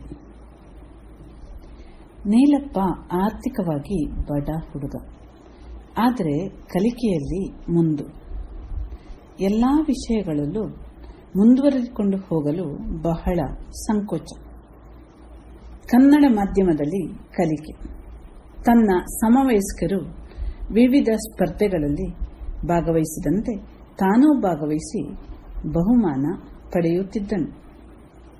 ಆದರೂ ತಾನು ವಿಜ್ಞಾನದ ಮಾದರಿ ಯೋಜನಾ ವರದಿಗಳನ್ನು ಮಾಡಿ ವಿಜ್ಞಾನ ಸಮಾವೇಶಗಳಲ್ಲಿ ಭಾಗವಹಿಸಬೇಕೆಂಬ ಸಣ್ಣ ಆಸೆ. ಆದರೆ ಇದಕ್ಕೆ ಸ್ವಲ್ಪ ಹಣ ವ್ಯಯಿಸಬೇಕಾಗುವುದರಿಂದ ಹಿಂದೇಟು ಹಾಕುತ್ತಿದ್ದ. ಆದರೂ 10ನೇ ತರಗತಿಗೆ ಬಂದಾಗ ತಾನು ಏನಾದರೂ ಹೊಸ ರೀತಿಯ ಕೆಲಸ ಮಾಡಬೇಕೆಂದ ಅನಿಸಿತು ಕಾಣ್ತದೆ. ಹಾಗಾಗಿ ತಂದೆ ಕೆಲಸ ಮಾಡ್ತಾ ಇದ್ದ ಸಂಸ್ಥೆಯಾದ ಮಾಸ್ಟರ್ ಪ್ಲಾನರಿಯಲ್ಲಿರುವ ಓರ್ವ ಇಂಜಿನಿಯರ್ರ ಮಾರ್ಗದರ್ಶನದಲ್ಲಿ ಸಿಮೆಂಟ್ ಬ್ಲಾಕ್ ಮಾಡುವುದನ್ನು ಕಲಿತು ಮುಂದೆ ಅವರ ಸಹಾಯದಿಂದ ವೇಸ್ಟ್ ಪ್ಲಾಸ್ಟಿಕ್ ಚೂರುಗಳನ್ನು ಸಿಮೆಂಟಿಗೆ ಸೇರಿಸಿ ಹೊಸ ಹೆಚ್ಚು ಗಟ್ಟಿಯಾದ ದೃಢವಾದ ಸಿಮೆಂಟ್ ಬ್ಲಾಕ್ಗಳನ್ನು ತಯಾರಿಸಿಯೇ ಬಿಟ್ಟನು. ಕಾರ್ಯವನ್ನು ನನ್ನಲ್ಲಿ ಬಂದು ವಿವರಿಸಿದಾಗ ನಾನು ಖುಷಿಯಿಂದ ತಂದು ತೋರಿಸಣ್ಣ ಎಂದೆ. ಮರುದಿನ ಶಾಲೆಗೆ ತಂದು ಎಲ್ಲ ಶಿಕ್ಷಕರಿಗೆ ತೋರಿಸಿದನು. ನಾನು ಕೂಡಲೇ ಇದನ್ನು ಮಾಡಿದ ವಿಧಾನವನ್ನು ಕನ್ನಡದಲ್ಲಿ, ಅಂದರೆ ಅವನು ಕನ್ನಡ ಮಾಧ್ಯಮದ ಹುಡುಗ ಆದ್ದರಿಂದ, ಬರೆದುಕೊಂಡು ಬರುವಂತೆ ಸೂಚಿಸಿದೆ ಮತ್ತು ಇದನ್ನು ವಿಜ್ಞಾನ ಮೇಳಕ್ಕೆ ಸಲ್ಲಿಸುವಂತೆ ಸಲಹೆ ನೀಡಿದೆ. ಐರಿಸ್ ನ್ಯಾಷನಲ್ ಫೇರ್ಗೆ ಎಲ್ಲವೂ ಇಂಗ್ಲಿಷ್ನಲ್ಲೇ ಆಗಬೇಕು. ಆದರೆ ನಮ್ಮ ನೀಲಪ್ಪನಿಗೆ ಆ ಭಾಷೆಯಲ್ಲಿ ಬರೆಯಲು ಹೇಳಲು ಸಾಕಷ್ಟು ಪರಿಣತಿ ಇರಲಿಲ್ಲ. ಹಾಗಾಗಿ ಅವನು ಐರಿಸ್ಗೆ ಅವನ ಆ ಪ್ರಾಜೆಕ್ಟ್ ಅನ್ನು ಸಲ್ಲಿಸಲು ಬರಲೇ ಇಲ್ಲ. ಅವನಾಗಿ ಸಲ್ಲಿಸಲೂ ಇಲ್ಲ. ಆದರೆ ನಂತರ ಅವನ ಕನ್ನಡ ಮಾಧ್ಯಮದ ಇಬ್ಬರು ಹುಡುಗರು ಐರಿಸ್ಗೆ ಆಯ್ಕೆಯಾದಾಗ ಇವನ ಭಾಗವಹಿಸುವ ಆಸೆ ಪುನಃ ಚಿಗುರಿತು. ಮಿಸ್, ನಾನು ಇನ್ಸೆಫಿಗಾದರೂ ಪ್ರಾಜೆಕ್ಟ್ ಸಲ್ಲಿಸ್ತೇನೆ ಎಂಬಂತಾಯಿತು. ಸರಿ, ಅವನ ಪ್ರಾಜೆಕ್ಟ್ನ ಎಲ್ಲ ವಿವರಗಳನ್ನು ಇಂಗ್ಲಿಷ್ಗೆ ಭಾಷಾಂತರಿಸಲು ಇಂಗ್ಲಿಷ್ ಮಾಧ್ಯಮದ ಶಿವರಾಮ ಮತ್ತು ಗೌತಮ್ ಇವರಿಗೆ ಸಲಹೆ ಮಾಡಿದೆ ಮತ್ತು ಇವನ ಆರ್ಥಿಕ ಪರಿಸ್ಥಿತಿಯನ್ನು ವಿವರಿಸಿದಾಗ ಇಬ್ಬರು ಸಂತೋಷದಿಂದ ಒಪ್ಪಿಕೊಂಡು ಸಂಪೂರ್ಣ ಜವಾಬ್ದಾರಿ ಹೊತ್ತರು ಮತ್ತು ಅಂತರ್ಜಾಲದ ಮೂಲಕ ಇನ್ಸೆಫ್ಗೆ ಸಲ್ಲಿಸಿದ್ರು. ಇದು ಮೊದಲ ಪ್ರಾದೇಶಿಕ ಹಂತಕ್ಕೆ ಆಯ್ಕೆಯೂ ಆಯಿತು. ಇನ್ಸೆಫ್ ಪ್ರಾದೇಶಿಕ ಮೇಳವು ನಮ್ಮ ರಾಮಕೃಷ್ಣ ಶಾಲೆಯಲ್ಲಿ ನನ್ನ ಜವಾಬ್ದಾರಿಯಲ್ಲಿ ನಡೆದ ಕಾರಣ ನಾನು ತುಸು ಕೆಲಸದ ಒತ್ತಡದಲ್ಲಿದ್ದೆ. 9ನೇ ತರಗತಿಯಲ್ಲಿ ಒಮ್ಮೆ ವಿಜ್ಞಾನ ಪಾಠವನ್ನು ನೀಲಪ್ಪ ಸಮರ್ಪಕವಾಗಿ ಮಾಡಿದುದನ್ನು ನೋಡಿದ್ದ ನನಗೆ ಅವನ ಪ್ರಾಜೆಕ್ಟ್ ಮಂಡನೆಯಲ್ಲಿ ವಿಶ್ವಾಸವಿತ್ತು. ಅಲ್ಲದೆ ಹೆಚ್ಚಿನ ಕಾರ್ಯದೊತ್ತಡದಲ್ಲಿ ಅವನ ಕಡೆಗೆ ಗಮನ ಕೊಡಲಾಗಲಿಲ್ಲ. ಆದರೆ ನಮ್ಮ ಸಮಾವೇಶ ನಡೆಯುತ್ತಿದ್ದ ಸಂದರ್ಭ, ಮಿಸ್ ನಮ್ಮ ನೀಲಪ್ಪ ಭಾರಿ ರೈಸ್ತಾ ಇದ್ದಾನೆ ಎಂದು ಅವನ ಗೆಳೆಯರು ಹೇಳಿದಾಗ ಮತ್ತು ತದನಂತರ ಚಿನ್ನದ ಪದಕ ಪಡೆದು ಗುಜರಾತ್ನ ರಾಜ್ಕೋಟ್ನಲ್ಲಿ ನಡೆಯುವ ರಾಷ್ಟ್ರೀಯ ವಿಜ್ಞಾನ ಮೇಳಕ್ಕೆ ಆಯ್ಕೆಯಾದಾಗ ವೇದಿಕೆಗೆ ಬಂದು ಮೊದಲು ನನಗೆ ಕಾಲುಮುಟ್ಟಿ ನಮಸ್ಕರಿಸಿದ ದೃಶ್ಯ ಬಹಳಷ್ಟು ವರ್ಷಗಳ ನಂತರವೂ ನನ್ನ ನೆನಪಿನಲ್ಲಿ ಅಚ್ಚಳಿಯದೆ ಉಳಿದಿದೆ. ಮುಂದಿನ ಜನವರಿ ತಿಂಗಳಲ್ಲಿ ರಾಜ್ಕೋಟ್ನಲ್ಲಿ ನಡೆಯುವ ರಾಷ್ಟ್ರಮಟ್ಟದ ವಿಜ್ಞಾನ ಸಮಾವೇಶಕ್ಕೆ ಹೊರಡುವ ತಯಾರಿ ನಮ್ಮ ನೀಲಪ್ಪನದು. ನಾನು ಈಗಾಗಲೇ ಹಿಂದಿನ ವರ್ಷ ಅಲ್ಲಿಗೆ ಹೋಗಿದ್ದ ಕಾರಣ ನನ್ನ ಸಹೋದ್ಯೋಗಿ ಹಾಗೂ ಹಿರಿಯ ವಿದ್ಯಾರ್ಥಿನಿಯಾದ ಶೋಭಾ ಟೀಚರನ್ನು ಮಾರ್ಗದರ್ಶಿ ಶಿಕ್ಷಕಿಯಾಗಿ ನೀಲಪ್ಪನೊಂದಿಗೆ ಕಳುಹಿಸುವುದೆಂದು ತೀರ್ಮಾನಿಸಲಾಯಿತು. ಅವನ ಪ್ರಾಜೆಕ್ಟಿನ ಪುಸ್ತಕ, ಚಾರ್ಟ್ ಇತ್ಯಾದಿಗಳನ್ನು ತಯಾರು ಮಾಡುವ ಜವಾಬ್ದಾರಿಯನ್ನು ಶಿವರಾಮ ಮತ್ತು ಗೌತಮ್ ವಹಿಸಿಕೊಂಡರು. ಅದಕ್ಕೆ ತಗಲುವ ಖರ್ಚು ಮತ್ತು ಪ್ರಯಾಣದ ವೆಚ್ಚವನ್ನು ಶಾಲೆಯೇ ಭರಿಸಿತು. 3 ದಿನಗಳ ಇನ್ಸೆಫ್ ಸಮಾವೇಶ ಮತ್ತು ಹೋಗಿ ಬರುವ ಪ್ರಯಾಣ, ಸುಮಾರು 7 ದಿನಗಳಿಗಾಗುವಷ್ಟು ಬಟ್ಟೆ ಬರೆ, ಅದಕ್ಕೆ ಬ್ಯಾಗ್ ಇತ್ಯಾದಿಗಳನ್ನು ನಾನು ಒದಗಿಸಿಕೊಟ್ಟೆ. ಹೀಗೆ ನ್ಯಾಷನಲ್ ಫೇರ್ನಲ್ಲಿ ಭಾಗವಹಿಸಿ ಇಂಗ್ಲಿಷ್ ಮಾತನಾಡಿದ ಅನುಭವ, ಪ್ರೋತ್ಸಾಹಕ ಬಹುಮಾನದೊಂದಿಗೆ ಮತ್ತು ಇಂದ್ರಪ್ರಸ್ಥದ ನಿಶ್ಚಿತ ಟೀಚರ್ ಮತ್ತು ಅವರ ವಿದ್ಯಾರ್ಥಿಗಳ ಒಡನಾಟದೊಂದಿಗೆ ಗುಜರಾತ್ ಪ್ರವಾಸದ ಸಿಹಿ ಅನುಭವ ನೀಲಪ್ಪನದಾಯಿತು. ಆರ್ಥಿಕವಾಗಿ ಹಿಂದುಳಿದ ವಿದ್ಯಾರ್ಥಿಗಳ ಉನ್ನತ ಸಾಧನೆಗೆ ನಿರಂತರ ಪ್ರೋತ್ಸಾಹ ನೀಡುತ್ತಿರುವಂತಹ ಪುತ್ತೂರಿನ ಶ್ರೀರಾಮಕೃಷ್ಣ ಪ್ರೌಢಶಾಲೆಯ ಕೀರ್ತಿ ಇನ್ನಷ್ಟು ಹೆಚ್ಚಿಸುವಲ್ಲಿ ನೀಲಪ್ಪನ ಸಾಧನೆ ಒಂದು ಧನಾತ್ಮಕ ಅಂಶವಾಯಿತೆಂದು ಎಲ್ಲರೂ ಸಂತೋಷಪಟ್ಟೆವು. ಇಷ್ಟೆಲ್ಲ ಜರುಗಿದ 1 ವಾರದ ಬಳಿಕ ನೀಲಪ್ಪ ನನ್ನ ಬಳಿ ಬಂದು, ಮೇಡಮ್, ಇದು ನನ್ನ ಒಂದು ಸಣ್ಣ ಗಿಫ್ಟ್ ಎಂದು ಒಂದು ಪುಸ್ತಕವನ್ನು ಮುಂದೆ ಚಾಚಿದ. ನಾನು ಕೂಡಲೇ, ಎಂತ ನೀಲಪ್ಪ ನೀನು, ಅವನ ತಂದೆ ಕೂಲಿ ಕೆಲಸ ಮಾಡ್ತಾರೆ, ಹೀಗೆ ತಂದೆಯ ಹಣವನ್ನು ಅನಗತ್ಯವಾಗಿ ಖರ್ಚು ಮಾಡಿದ್ಯಾಕೆ, ಹೀಗೆ ಯಾಕೆ ವೇಸ್ಟ್ ಮಾಡ್ತಾ ಇದೀಯಾ, ಬೇಡ ನನಗೆ. ಅಲ್ಲದೆ ನಿನ್ನನ್ನು ಕರೆದುಕೊಂಡು ಹೋದ ಶೋಭಾ ಟೀಚರ್ಗೆ ಎಲ್ಲಿ ಉಂಟು, ಮೊದಲು ಅವರಿಗೆ ಕೊಡು ಎಂದು ಸ್ವಲ್ಪ ಜೋರಾಗಿಯೇ ಕೂಗಾಡಿದೆ. ಅದಕ್ಕೆ ಸಾಕಷ್ಟು ವಿನಯದಿಂದ ಅವನು, ಮೇಡಮ್, ಈ ಪುಸ್ತಕಕ್ಕೆ ಕೇವಲ 10 ರೂಪಾಯಿ ಮಾತ್ರ ನಾನು ಖರ್ಚು ಮಾಡಿದ್ದು, ಇಲ್ಲಿ ನೋಡಿ, ಇನ್ನೊಂದು ಪುಸ್ತಕ ಶೋಭಾ ಟೀಚರಿಗೂ ಇದೆ ಎಂದು ಧನ್ಯತಾ ಭಾವದಿಂದ ಹೇಳಿದಾಗ ನನ್ನ ಕಣ್ಣಂಚಿನಿಂದ ನೀರು ತನ್ನಿಂದ ತಾನೇ ಇಳಿಯತೊಡಗಿತು. ಅದೆಷ್ಟು ಗೌರವ, ಆದರ, ಪ್ರೀತಿ, ವಿಶ್ವಾಸದಿಂದ ಕಲಿಸಿದ, ಸಹಕರಿಸಿದ ಶಿಕ್ಷಕಿಗೆ ತಂದ ಆ ಚಿಕ್ಕ ಉಡುಗೊರೆ ಕ್ಷಣ ಮಾತ್ರದಲ್ಲಿ ಬಹುದೊಡ್ಡ ಆಸ್ತಿಯಾಗಿ ಮಾರ್ಪಟ್ಟಿತು. ಇದೇ ಅಲ್ಲವೇ ಶಿಕ್ಷಕಿಯಾಗಿ ಸಾರ್ಥಕತೆ. ಇದುವರೆಗೆ ಕುಶಲ ಹಾಸ್ಯ ಸಂಘದ ಸದಸ್ಯರಿಂದ ವೈವಿಧ್ಯಮಯ ಕಾರ್ಯಕ್ರಮವನ್ನು ಆಲಿಸಿದಿರಿ. ಈ ಕಾರ್ಯಕ್ರಮದ ಸಂಯೋಜನೆ ಶ್ರೀಮತಿ ಶಂಕರಿ ಶರ್ಮಾ. ಇನ್ನು ಮುಂದೆ ಮಧುರ ಗಾನ ಪ್ರಸಾರವಾಗಲಿದೆ.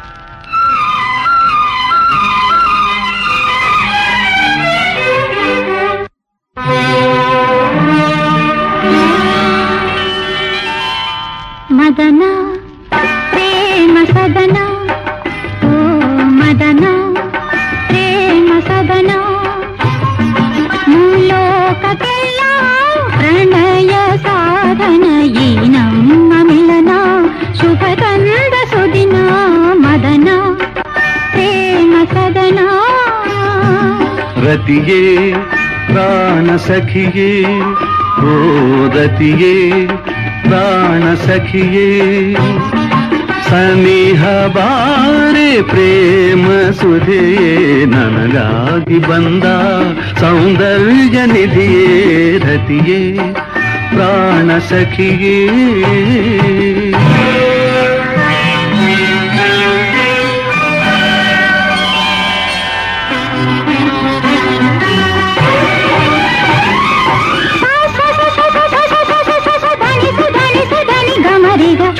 ಛನನ ಚೂಂ ಛನನ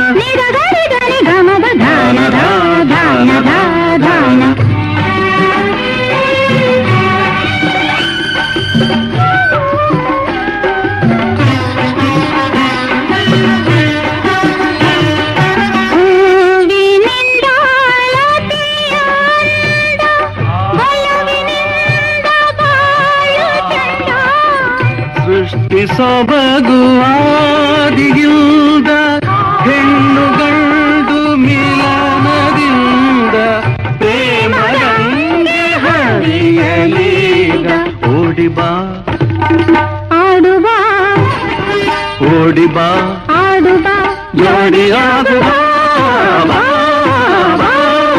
ರತಿಯೇ ಪ್ರಾಣ ಸಖಿಯೇ ಓ ಮದನ ಪ್ರೇಮ ಸದನ ಮೂಲೋಕಕ್ಕೆಲ್ಲ ಪ್ರಣಯ ಸಾಧನ ನಮ್ಮ ಮಿಲನ ಶುಭ ಕಂಡ ಸುದಿನ ಆಹಾ ಆಹಾ.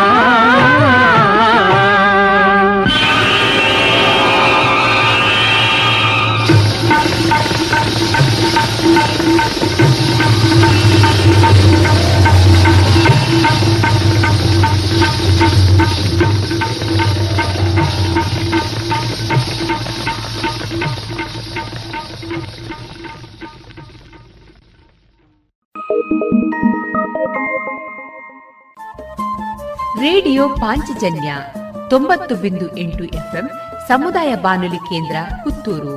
ಇದು ಜೀವ ಜೀವದ ಸ್ವರ ಸಂಚಾರ.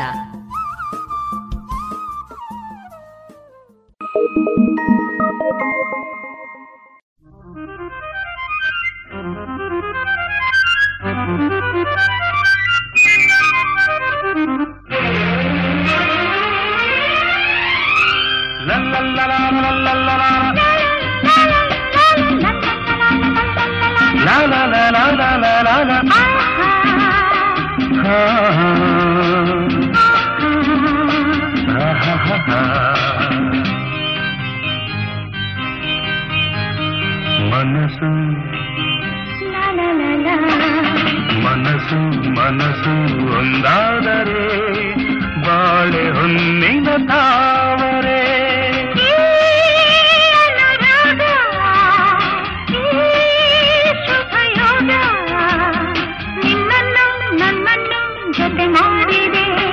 ನಿನ್ನನ್ನು ನನ್ನನ್ನು ಜತೆ ಮಾಡಿದೆ ಮನಸ್ಸು ಮನಸ್ಸು ಒಂದಾದರೆ ಬಾಳೆ ಹೊನ್ನಿನ ತಾವರೆ ಮನಸ್ಸು ಲಲಲನ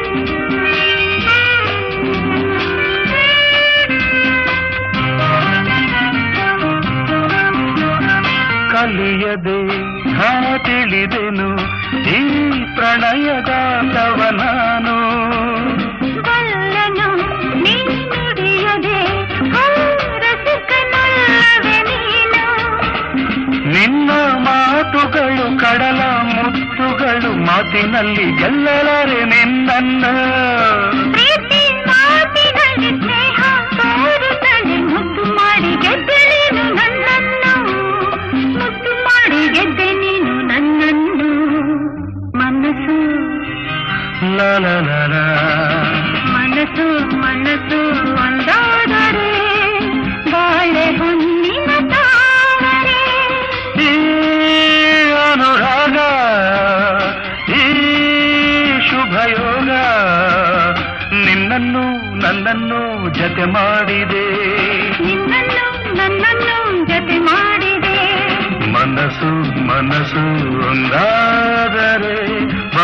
ಹೊನ್ನಿನ ತಾವರೆ ಈ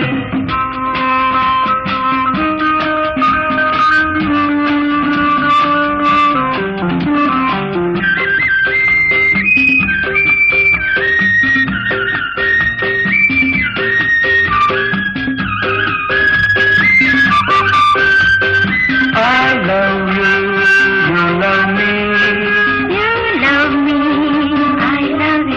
ಜತೆ ಮಾಡಿದೆ ಮನಸ್ಸು ಮನಸ್ಸು ಒಂದಾದರೆ ಬಾಳೆ ಹೊನ್ನಿನ ತಾವರೆ ನೀ ಕವಿತೆಯ ಈ ಬಾಳ ಪುಟದಲ್ಲಿಯುವುದು ಬರುವೆಯ ನೀನಿರುವೆಯ ಈ ಎದೆಯ ಗುಡಿಯಲ್ಲಿಯೊಂದು ನನ್ನ ಆಸೆಯನೆ ಹೆಣ್ಣು ಹೇಳಿದರೆ ಒಲ್ಲೆ ಎಂದು ಹೇಳೋದುಂಟೆ ನಾ ಬಂದೆ ನನ್ನ ಸ್ವಾಗತಕ್ಕೆ ಎಂಥ ಆತುರದ ತಾಳು ನನ್ನ ಹೆಣ್ಣು ಒಂದು ಹೂವಂತೆ ತಾಳು ಹೆಣ್ಣು ಒಂದು ಹೂವಂತೆ ಮನಸ್ಸು ಮನಸ್ಸು ಮನಸ್ಸು ಒಂದಾದರೆ ಬಾಳೆ ಹೊನ್ನಿನ ತಾವರೆ ಈ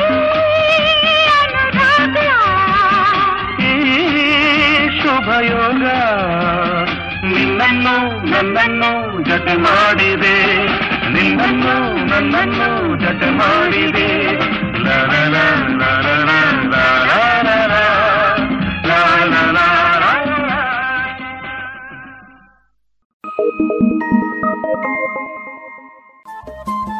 ರೇಡಿಯೋ ಪಾಂಚಜನ್ಯ 90.8 FM ಸಮುದಾಯ ಬಾನುಲಿ ಕೇಂದ್ರ ಪುತ್ತೂರು. ಇದು ಜೀವ ಜೀವದ ಸ್ವರ ಸಂಚಾರ.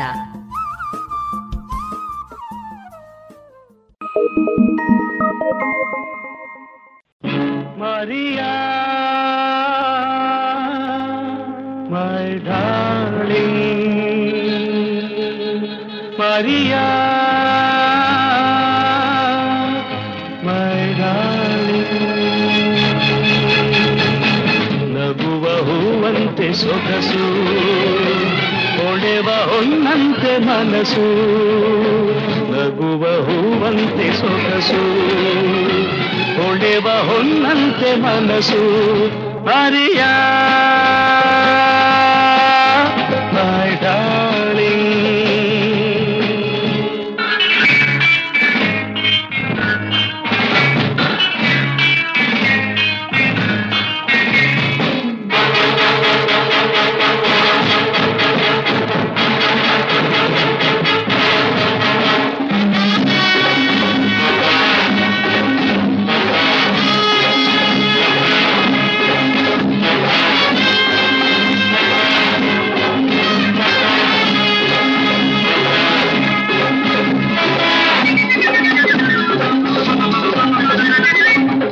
ಮಗು ಮುಳ್ಳಾದ ಹಾಗೆ ನೆರಳು ಬಿಸಿಲಾದ ಹಾಗೆ ಹಗಲು ಇರುಳಾದ ಹಾಗೆ ಸಿಹಿಯು ಕಹಿಯಾದ ಹಾಗೆ ಸುಮಗು ಮುಳ್ಳಾದ ಹಾಗೆ ನೆರಳು ಬಿಸಿಲಾದ ಹಾಗೆ ಹಗಲು ಇರುಳಾದ ಹಾಗೆ ಸಿಹಿಯು ಕಹಿಯಾದ ಹಾಗೆ ಕ್ಷಣಕ್ಕೊಂದು ದಿನಕ್ಕೊಂದು ರೀತಿ ನಿನ್ನ ಕಂಡಾಗ ಅದರಿಂದ ಭೀತಿ ಬರೆಯ ಮೈ ಡಾರ್ಲಿಂಗ್. ನಗುವ ಹೂವಂತೆ ಸೊಗಸು ಹೊಳೆವ ಹೊನ್ನಂತೆ ಮನಸ್ಸು ನಗುವ ಹೂವಂತೆ ಸೊಗಸು ಮನಸು ಮರೆಯ ಮೈ ಡಾರ್ಲಿಂಗ್.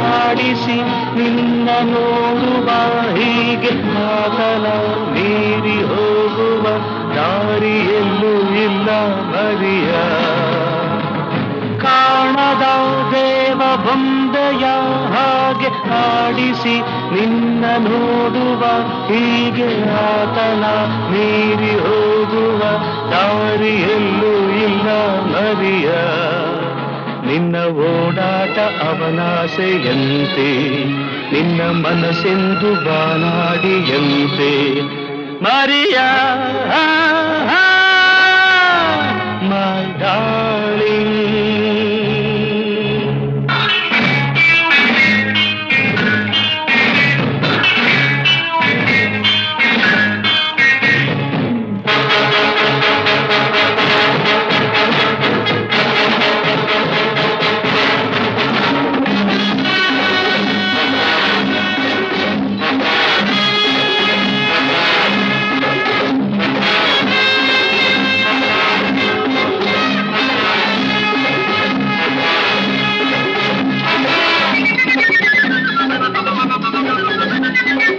ಹೆದರಿ ನೀ ಓಡಬೇಡ, ಜನಕ್ಕೆ ನೀ ಸೋಲಬೇಡ, ನಿಲ್ಲು ನೀ ಧೈರ್ಯದಿಂದ, ಗೆಲ್ಲುವ ಸ್ಥೈರ್ಯದಿಂದ, ಕೇಳು ಹೊಸದೆಂದು ತಾನಾಗಿ ಬರದು, ಕ್ರಾಂತಿಯಾದಂತೆ ಹೊಸಬಾಡು ನಿನದು ಮರಿಯ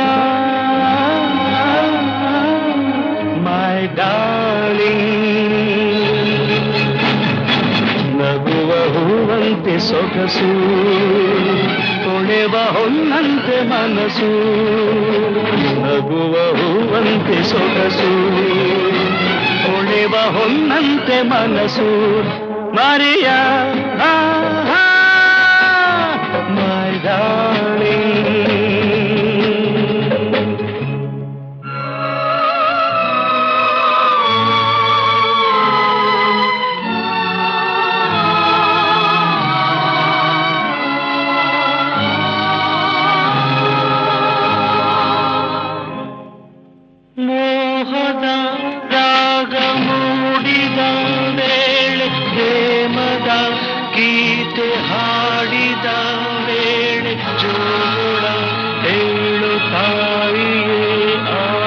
ನನ್ನ ಮುದ್ದು ಮರಿಯ ಇಂದು ನಿಜವಾದ ಹೆಣ್ಣಾದ ನಿನ್ನ ಕಂಡು ಕನಸೆಲ್ಲ ನಿಜವಾಯ್ತು ಚಿನ್ನ ಮರಿಯ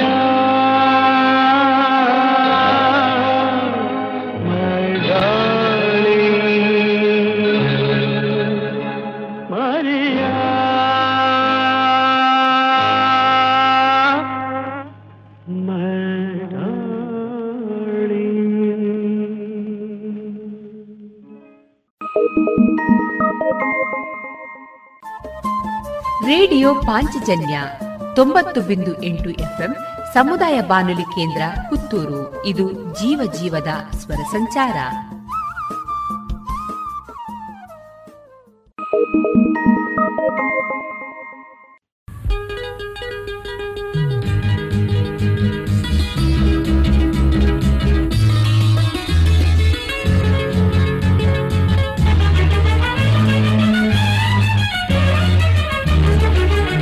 ಚಿನ್ನ ನಿನಗಾಗಿ ನಾನು ಎನ್ನಬೇಡವೆ, ನಲ್ಲೆ ಹೊಸ ಹಾಡ ಹೇಳು ಕೇಳುವೆ, ನನ್ನ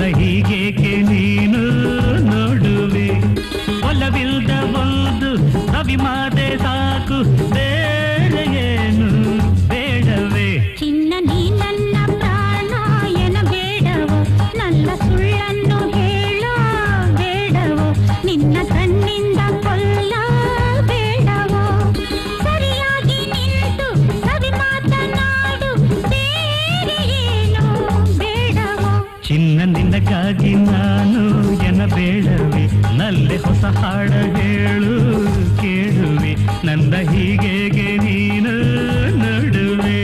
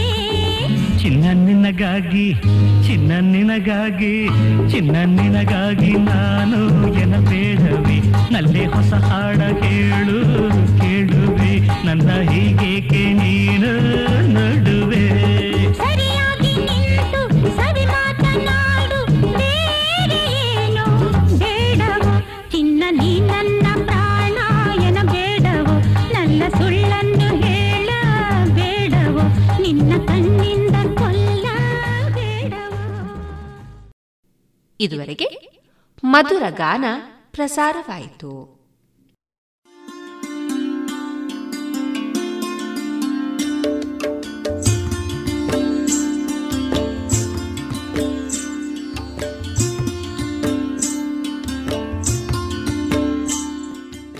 ರೇಡಿಯೋ ಪಾಂಚಜನ್ಯ ಸಮುದಾಯ ಬಾನುಲಿ ಕೇಂದ್ರದಿಂದ ನಿಮ್ಮ ಕಾರ್ಯಕ್ರಮಗಳು ಪ್ರಸಾರವಾಗಬೇಕೇ? ಹಾಗಿದ್ದರೆ ನಮ್ಮನ್ನು ಸಂಪರ್ಕಿಸಿ. ನಮ್ಮ ದೂರವಾಣಿ ಸಂಖ್ಯೆ 082512984999.